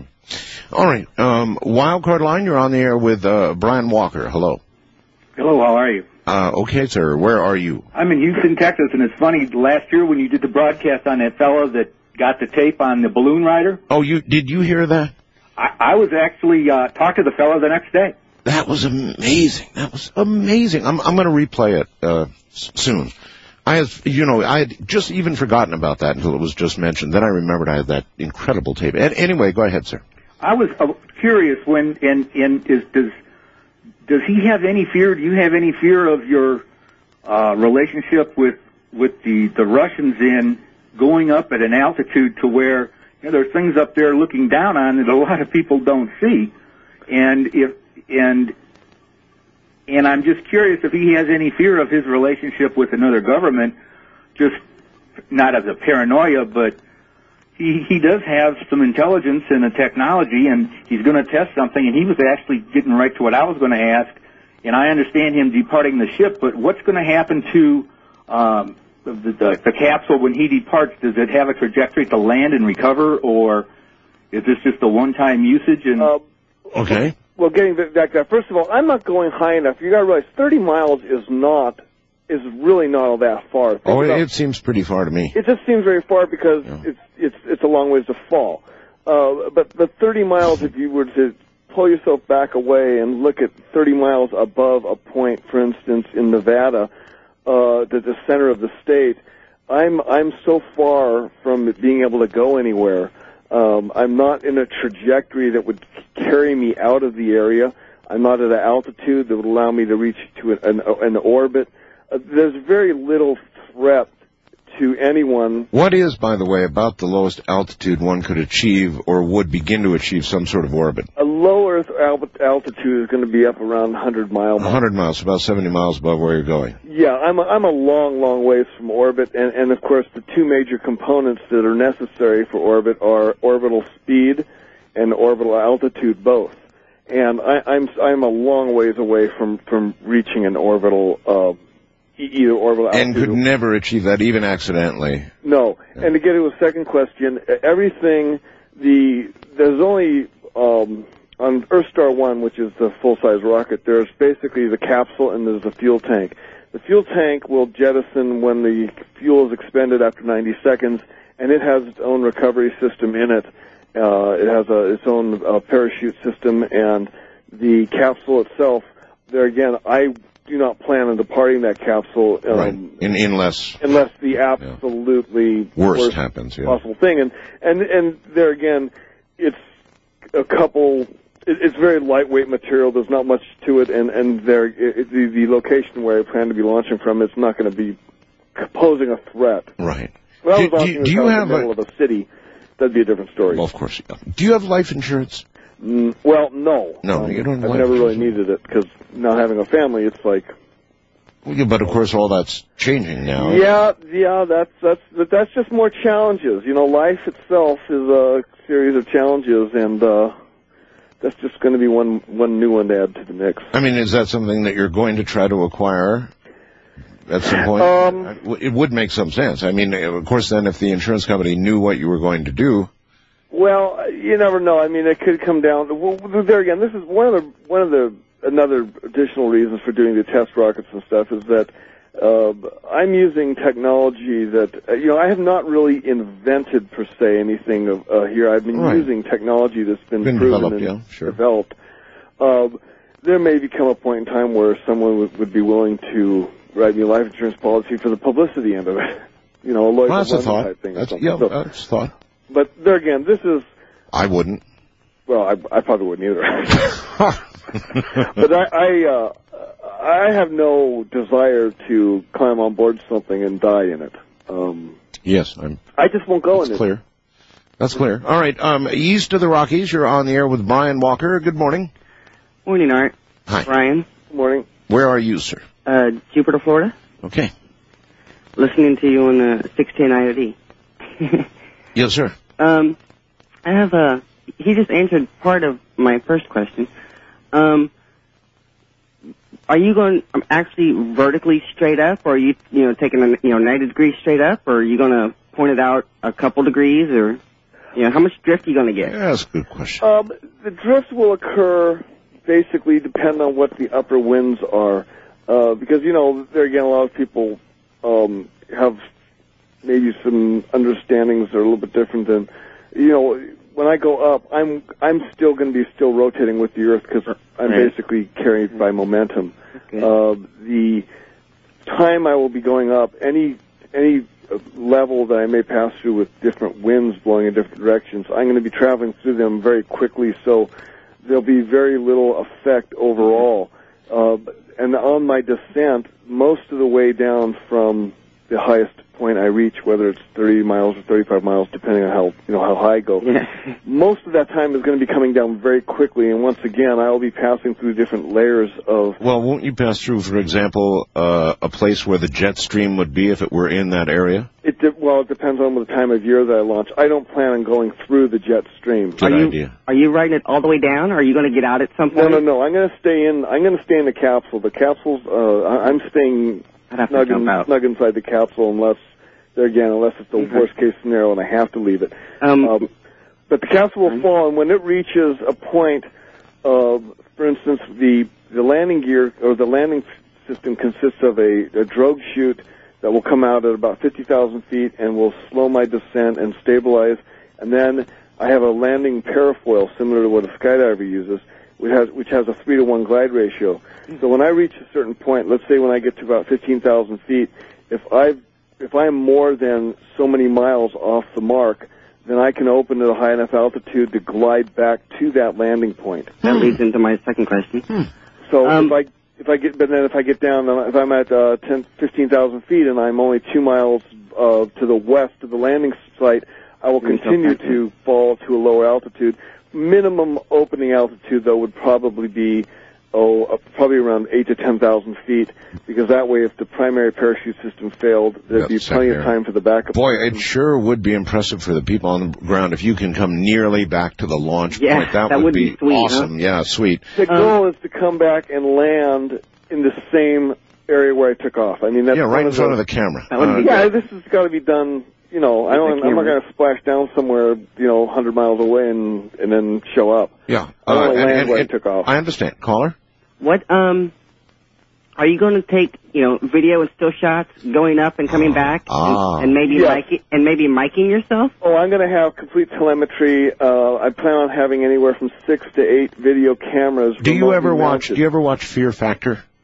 Um, I, I've not really. I've, I've come across it. I haven't. Well, you should really watch watched- Fear Factor anyway. You should probably, in fact, you should be a contestant. no, But, no. but what I'm, I was thinking was they have these helmets, you know, Right, helmet and cam. and uh, and they have a helmet cam, Right, right. and that I guess you're gonna have one of those.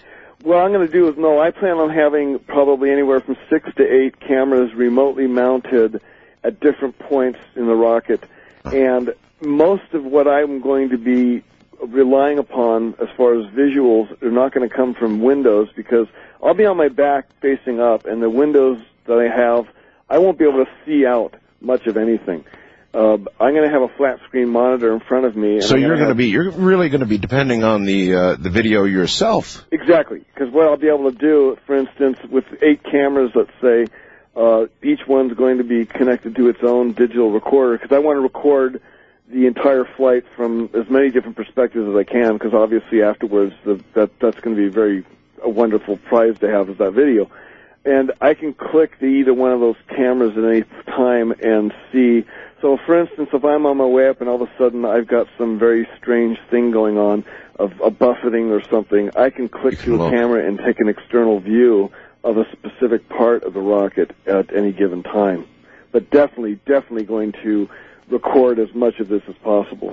So that if a fin were to lose integrity and fall off, you'd be able to see it. I well, yeah. For instance, yeah, if something of that nature were to happen, and for instance, the, uh, when I launch immediately at launch, there's a there's a window of greatest exposures just within the first couple seconds. If the rocket were to lose stability immediately after launch and begin to arc over, then I've only got a certain amount of time to initiate the escape procedure, which is an explosive shutoff on the main engine, and then to separate the capsule from the fuel tank, I'm using two. Uh, they've got two basic things. There's six small rocket motors on the bottom of the capsule that develop 135 pounds of thrust each, and they'll fire. And at the same time, there's uh, something very, very similar to like an automotive airbag. That And to not do that on time, you'd be driven into the earth like a steak knife, knife into a turkey, wouldn't you? Well, if it, it depends how quickly after it left the launch tower. It, that, it would depend on how quickly it left the launch tower that that that, that would occur. Uh, because every degree. But that that, that 90 certainly is a that's a potential, right? In other words, if you didn't act at the right moment. Yes, and there again, that's one of the reasons why the one thing I can do to ensure my survivability is the tall is having a tall launch tower. For instance, if I had a 400 foot tower and I accelerated at 4 Gs, I would come off that tower with enough momentum to carry me to 16, 1600 additional feet. So from a 400 foot tower, Yeah, and that's a big get- safety margin. that's a plenty good safety margin because that means I'm going to come to a stop at, at 2,000 at 2,000 feet and then begin descending. Here, so here. The taller I build my launch ta- plat- uh, tower, the greater potential I have of survivability even under the most catastrophic of ex- of, of experiences. Gotcha. Uh, west of the Rockies, you're on the air with Brian Walker. Hello. Yes, I'm calling from near Phoenix, KFYI. Yes, sir. Um, I have a question which might sound a little bit on the paranoid side, but I was just wondering of your guest, Brian, uh, specifically, have you ever, earlier on, before you became public with your plans that you're now publicizing, whether you were ever believing that you uh, might have been under any type of surveillance regarding to any technological developments that you might have uh, done earlier? Uh, well asked, but I bet the answer is no because he said he's used off the shelf, essentially, technology. So, Yeah, no, I I'm not. I don't even think about that because, um, you know, I don't claim to be any great genius or to be a know-it-all or to do any be doing anything other than just observing and learning and using the best of what's available. well, look, you're a successful inventor. Yeah, Um, so, so yeah, that's yeah. a leg up right there. But my inventions are, you know, they're toys. They're things that delight and entertain children, and it's not like I've gone out and invented any kind of serious technological um, You you could of- you could still potentially be entertaining. Oh, I'm very. Have you ever heard of the uh, videotape called "The Faces of Death"? No. No. Okay. Well, you probably better off not. I try to avoid things like that. Or But I mean, you could be a new chapter lots of people say, "Well, at least you won the Darwin Award," and it's like, "Well, no, I, I don't plan on. I don't plan on getting a Darwin Award." I don't think you would get it. Well, I mean, you you might you, you might get listed. Actually, you might get listed. But I, you know, because your effort is honestly, all joking aside, so serious, I wouldn't think the Darwin Award people would put you up. I really wouldn't. Uh, even even if you died, Yeah, yeah. Even if if, in the, if In I look at it, I, I look at it this way that um, if I die doing this, and I say this not, of course, in trying to be prophetic in any way, but then, hey, that's that was my way of going. That was the way I was meant to go. That's right. I mean- all right, sir. Hold, hold on, Brian. Hold on. We'll take a break and we'll all be right back. Stay there. You're listening to Art Bell Somewhere in Time on Premier Radio Networks. Tonight, an encore presentation of Coast to Coast AM from March 27th, 2002. Pretty soon all my troubles will pass Cause I'm in shoo shoo shoo Shoo shoo shoo Shoo shoo shoo shoo shoo shoo Sugar Town never had a dog that liked me some Never had a friend or wanted one so I just lay back and laugh at the sun, cause I'm in shoo shoo shoo, shoo shoo shoo, shoo shoo shoo shoo shoo shoo, Sugar Town.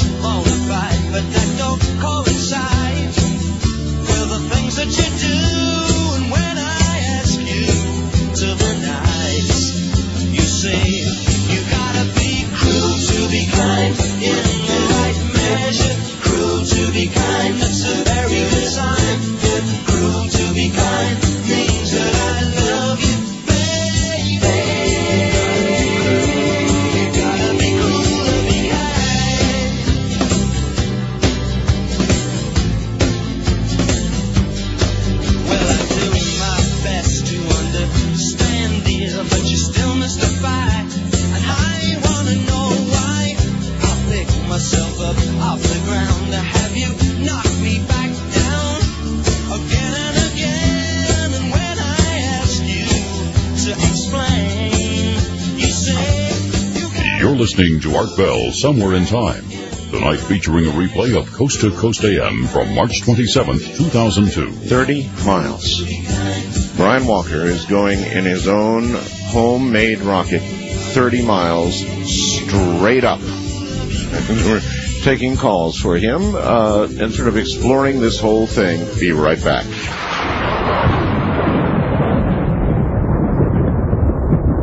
Well, you know, up 30 miles, uh, if the winds caught you wrong or changed uh, during your operation, uh, I mean, potentially you could get carried right out to the ocean, couldn't you? Oh, not not from that far inland. I mean, if you think about my descent rate, and there again, I'm going to be falling. Um, see, when I reach my highest point, Or at, at the very least into the mountains.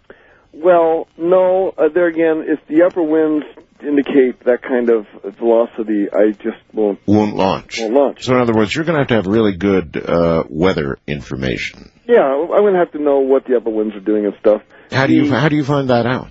Um, well, you can check with different weather services to find out what's going on in the, you know, mostly it's where the jet stream is. If there's, there's, if you're not in the jet stream, there's really not that much in the way of lots of upper surface winds. So you hope the jet stream's up around Seattle somewhere. Well, it just won't be right over me at that point. Otherwise, I won't do it. Uh, but also, when I reach my highest point, uh, what I do is I, I, when I begin descending, I don't want to tumble. And I also don't want to deploy a parachute when I'm in the in an area where there's no air because potentially I could wrap up and get caught in the suspension lines or yeah, you've really got to fall far enough to begin to get some air for the chute, right? right, and that's going to take quite some time. So when I reach Like how, how long will you? uh, That's let me stop you. How long will you be falling before you can deploy even a drogue? Uh, well, what I'm going to do at the moment the rocket reaches apogee before it begins descending, the nose cone comes off, and I'm going to inflate a large. Um, it's not really a balloon, but it's kind of like a balloon. It's an inflatable nylon type bag that, in effect, triples the volume or the surface area of the craft. And so as I begin descending, More drag. it creates more drag without the potential of it causing me to tangle. Then at around 50,000 feet, that will separate, and as it separates, that will pull out The drogue. drogue chute. Gotcha. And that way, All right. I so, so what kind of period of time from from uh, apogee to a deployment of the drogue? Uh, how many minutes Oh, might it'll that? probably be. It would probably be somewhere in the neighborhood of two minutes or so. Oh my. God! So you'd be falling for two minutes. Uh, yeah, it's going to be a long free fall because That's um, cool. a typical free fall from 12,000 feet or 13,000 feet in skydiving, a typical free fall is about 60 seconds. Right. and of course you reach a, a, a, a average terminal velocity is around 120 miles an hour. Um, starting from that altitude, though, since there is no air, the acceleration just continues and continues. Colonel Joseph Kittinger set the world's record parachute jump back in 1960 from a balloon gondola at 16 miles high, and he came very close to breaking the sound barrier. Really? Yeah, he he was falling very very fast. Uh, interesting. I actually met him. He's one of uh, one of one of my mentors growing up. I was always very very in, intrigued. He was. So so uh, wait, it's possible. It's conceivable you could break the sound barrier. Oh yeah, the human body could. I mean, the sound barrier sounds a lot more than what it is. It's, it's just it's just the speed that happens to be the speed at which sound travels. And yes, I mean, uh, the human body would be is capable of breaking is is falling faster than sound.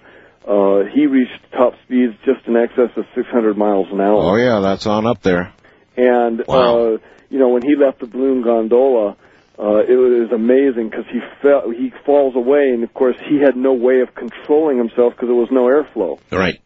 And uh, you know, That's he a real free fall. that was a real free fall, and it was only he was uh, he was he had only had 30 jumps. He was part of what was called Project Manhigh, which was the beginning of uh, you know this started in the late 50s, and it was to determine the kinds of things that people would go through in space flights. And of course, in those days, they had no idea of what how the human was going to how the person how So you go up to the edge of space and jump. Yep. Now that's got to be something to contemplate and then do. My God. Oh yeah, especially with 1950s, early 1960s technology. All right, uh, Wildcard Line, you're on the air with Brian Walker. Good morning. Uh, top of the morning to you, Art, and yes. uh, thanks for taking my call. Sure. Um, I admire uh, Brian Walker's courage, but I'm awful uh, fearful. Uh, this is George calling from uh, uh, New York. Uh, listen to you on the, the WABC, and uh, I I'm concerned that I, I'm a former aerospace engineer, and I used to design uh, uh, packaging for uh, rocket flight, etc. The one of the toughest uh, things is for a launch condition is to design your electronics to survive the launch condition yeah. for random vibration and for shock loading. And I wonder if you're going to pre-qualify your electronics on shaker tables and vibration tables uh, before you make actually put them through flight. Well, to a certain extent, yes, but then to another extent, I'm going to be relying very little on electronics for the actual mechanics of the flight. Yeah, but you'll have video recorders. Um, But those things are things that could fail and not affect the actual outcome of the of the flight. Uh, for instance, the engine controls the the uh, you know the fuel flow that goes to the motor and everything else like that. These are not dependent upon uh, sensitive electronic circuitry. Uh, the idea here is to there again. Keep it I'm not attempting to go orbital I understand. Keep it simple. keeping it as simple as possible. And there again, this is not going to be generating the kind of, um, you know, in a typical rocket, you've got pumps and things that are all, all creating harmonic vibrations that operate against each other and cause lots of problems. I'm operating on a pressure-fed fuel system that is forcing fuel into an engine, and I'm eliminating a lot of the areas that are going to cause high vibration and high uh, stress loads for electronics. And then, course, Okay, well, all right. How about that as an answer, caller? Okay. Well, uh, as long as he's cognizant of it, and he's because uh, that's why spaceflight costs so much for NASA. Sure. Everything is pre-qualified. Uh, the no chances are taken, and there's lots of redundancy built in to any system that has to control the flight of the aircraft. So, what kind of chance do you think he has? Well, uh, uh, if he if he pre well, uh, uh, I I don't know what do you, does he understand his G loading and does he understand his vibration loading? Well, I mean, these are things that are going to be they're going to be hammered out more in the test. First of all, the initial rocket, but there again, the th- this is so far and away different than launching, for instance, a satellite or human cargo into space. There's my window of error is so large here in comparison to typically what would be considered a space flight per se. Um, just the fact that in a conventional rocket that's mixing liquid oxygen and, and hydrogen or or uh, whatever other kind of fuel, there's so many little tiny potential things that could go wrong. I have a virtually zero chance of of what would be considered any kind of catastrophic explosion. Okay, I, I, I have a question for you. Um, why not, if you really want to get up that high, Mhm. why not go up in a balloon and jump? I mean, why add the additional? Because that's not the point. The, the, Yeah. The point of this is this is the fact that I'm fulfilling this dream of designing and building my own rocket. Rocket. I mean, Uh, growing up, the idea of what was what was the best thing in life I could do, and that well, building a spacecraft and launching myself. So doing a balloon, and you know, uh, like I've had some people also suggest, why not use a balloon to lift the rocket to a certain altitude first? Um, but that kind of takes away the the excitement of the of the launch. I mean, Yeah, and it introduces a lot of other variables too. it does. Also, for instance, yes, if I were to use a balloon to carry me to a certain altitude, my risk exposure is actually longer because the, the, the, the, the duration from leaving the ground to getting up to an altitude where I would then fire the rocket is a greater period of time to put stress on my life support system. Mm-hmm. Uh, the potential for other problems to encounter. Gotcha. Like, for instance, when Colonel Kittinger did his balloon gondola, uh, one, one of his jumps, because he did a number of these, he had a pressure loss and his hand swelled up to like twice its size. That would be worrisome. Yeah, and so I want to reduce the limit, the time that I'm exposed to the actual risk, as low as possible, and that greatest point is going to be in the first five seconds. Because after five seconds, if everything has gone okay, then from that point on, altitude actually becomes begins to become my friend. Actually, uh, your hand going to twice its size would be a precursor to exploding, wouldn't it? Well, I mean, when it, it, these, are, these are the accounts that I've heard, and when you score twice its But I mean, I think that way, if, Yeah. if your hand got to twice its size, you're on your way to explosion. Well, you're on the way to just a big, big expansion of skin. Oh, yeah. Um, all right, east of the Rockies, you're on the air with Brian Walker. Good morning. Hello? Hello, Art. Yes, proceed. Um, hi, Brian. Um, it's a pleasure talking to both of you. Um, Where are you? um, Denver, Colorado. All right. Um, I was wondering if there's anyone at all trying to do the same thing that you're doing. Uh-huh. Um, there is right now. There's a thing called the X Prize, which is a competition that has been uh, formed by a, a St. Louis-based organization. Actually, it's kind of the same roots that put together the prize for Char- that Charles Lindbergh won. And the parameters for this is to have a three-man rocket that can carry a pilot with two passengers to an altitude of 62 miles, and then return to space in a t- within a two week period. So it has to be able to complete two flights within two weeks. And there's a ten million dollar prize. And there's a lot of teams right now. And uh, in fact, they have a website. Uh, xprize.com is their website. And, And there, and so there's a lot of teams working on and there's that. a lot of teams. And and yet, Wow. I, I have not. I just haven't signed up for that specifically because it's not really. You know, I'm not a team, and I'm not trying to build a passenger carrying rocket. And I'm I've been doing this. This has been a my goal has been a little bit different than doing that, but I'm not aware right now of anyone else on an individual basis like me doing this the way I'm doing it. Uh, I, at least I have not heard. Uh, there's, there's there are about maybe a dozen and a half or so teams right now. Yeah, but no, nobody else singly like yourself who's no, been devoted. not, not that I know. And, and, There you go, caller. And I haven't heard, it, you know, and then all the media and stuff I've done in the past two years. Okay, thank you, Art. Thank you, Brian. Um, I wish you good luck and Godspeed. Thank you. Yeah, Godspeed. I always say that. West of the Rockies, you're on the air with Brian Walker. Hello. Hello, Brian. Hello. Brian, I'm. I used to hang out with you uh, over at Scanlon's. I'm a friend of Lee's. Um, I used to work at V21. I just want to tell you that everyone in Bend really supports you. And Bend, Oregon. Bend, Oregon. And I, I've watched your your progress from a toy maker all the way to to now. Oh, no, And, uh, you're a friend of Lee's. Uh, what's your name again? Brian, I I used to be a promotion manager for Z21. Oh, I remember. Oh, sure, sure, I remember. Hey, hey, how are you? But anyway, I just want to let you know. Oh, thank you. I appreciate that. No. I want. When is the caravan when we can go down and support you? Well, there again, I've I've pulled away from trying to live up to an established date.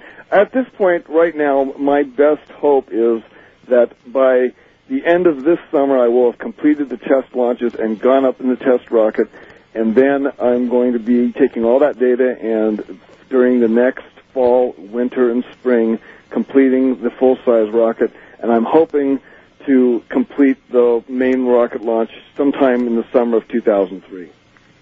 We'll be there. Thank you. Yeah, I'll be there too. Uh, first time caller line, you're on the air with Brian Walker. Hello. Hello, Mr. Walker. Yes. Mr. Bell. Yes, sir. Good morning. Good morning. Uh, Mr. Walker, first of all, let me say I admire your adventurous and independent spirit. And uh, my question is, um, if NASA tomorrow called you and said, uh, you know, we we like what you're doing, but we think it's far too dangerous for a civilian to be doing, um, and we're willing to take you up into in orbit around the Earth if you just abandon your project, would you do that? You know, it's funny you it's funny you asked that because I've given some consideration to that a number of times. Um, because, for instance, when I was training in Russia the first time in June, Dennis Tito was there at training, and I had a chance to meet him and stuff. And I've often thought about that exact thing. What if what if someone offered me a ride in lieu of this? And I'd like to be able to, you know, I'd, part of me would say no, I wouldn't abandon this. Um, it would be hard to give up that opportunity. Um, That's a twenty million dollar ticket. well, it, it's yes, uh, and I've you know because I've often I've often given thought to that exact same very thing, and there's there's a part of me that would just kind of like say, well, heck, I'll take the ride, but then there's the other part of the greater part of me that's like, no, I'm trying to do something here that has a little bit bigger, and I would almost feel like I was selling out. So I hope I don't. You know what? I just hope it, I never get the offer. So you would go independently. I I want to continue what I'm doing and finish it because, like I, like I said before, I've had I've had so many people send me so many wonderful emails. Actually, that's kind of a nasty question now that I think about it. Well, it, you know, it, you know, it's a very real. It's it's a, it's, it's, it's, a, it's, a, it's a human nature question. It's a, yeah, but it's a nasty question in a way because uh, I, I too, uh, um, oh my God, the opportunity to go into Earth orbit. Um, that'd be hard to turn down. It, it would, Really hard. Yeah, it, it would it would be hard to turn down. So I just uh, I just hope I'm never given the opportunity to. Uh, it's just like winning the lottery. You know, uh, you win a lottery and win a huge amount of money, and you go from one situation to the next, and it's not. It's most cases not a good thing. Listen, a lot of people would love to. E- uh, uh, do you dare give out your uh, email address? Well, I have a this. People can email me through my website.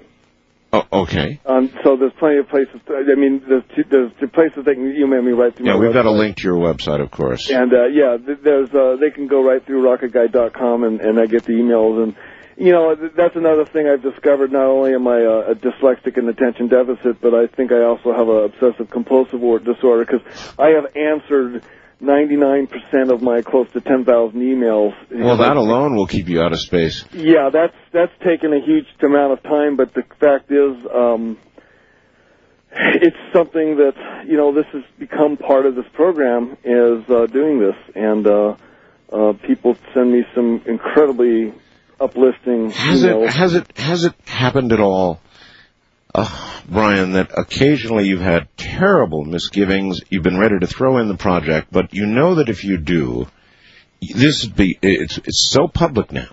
People ha- are so depending on you for whatever perverted reason they have to go ahead and do what you said you're going to do. That is a lot of pressure. A You know- lot of pressure. It is. I've had. There's been a number of times where I've lit, where I have literally hit. I, I mean, I, I, I have a tendency that I can I can fall into pits of depression because I sometimes just see how much I have to do. And for instance, just so many things in my personal life I've let slip the past couple of years because I'm usually up by six in the morning and I usually don't stop working until ten or eleven at night, and that's an early night. And there's times when I felt like giving up completely, and part of it, sometimes at times, yeah, there's going to be a whole lot of people I let down, but then at the same time, it's like, I actually thought one day, what if, what if this whole, I never would have gone to Russia and met Natasha if I hadn't been doing this project. Right.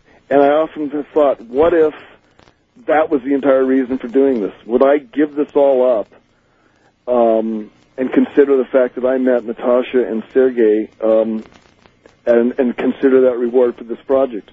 And, um, I think I would. Natasha Although- might put it to you that way. I, I, but I, I don't at this point in time. No, I haven't. I haven't reached that point of doing that. But, but I, I do a lot of self-examination. Believe me. I mean, you know, like I said. Uh, So what what is going to happen if Natasha says, uh, "Niet"? Um, I'll get. I'll, I'll. I'll deal with that if and when that happens. And and and and um, I don't expect it to. I know that she is.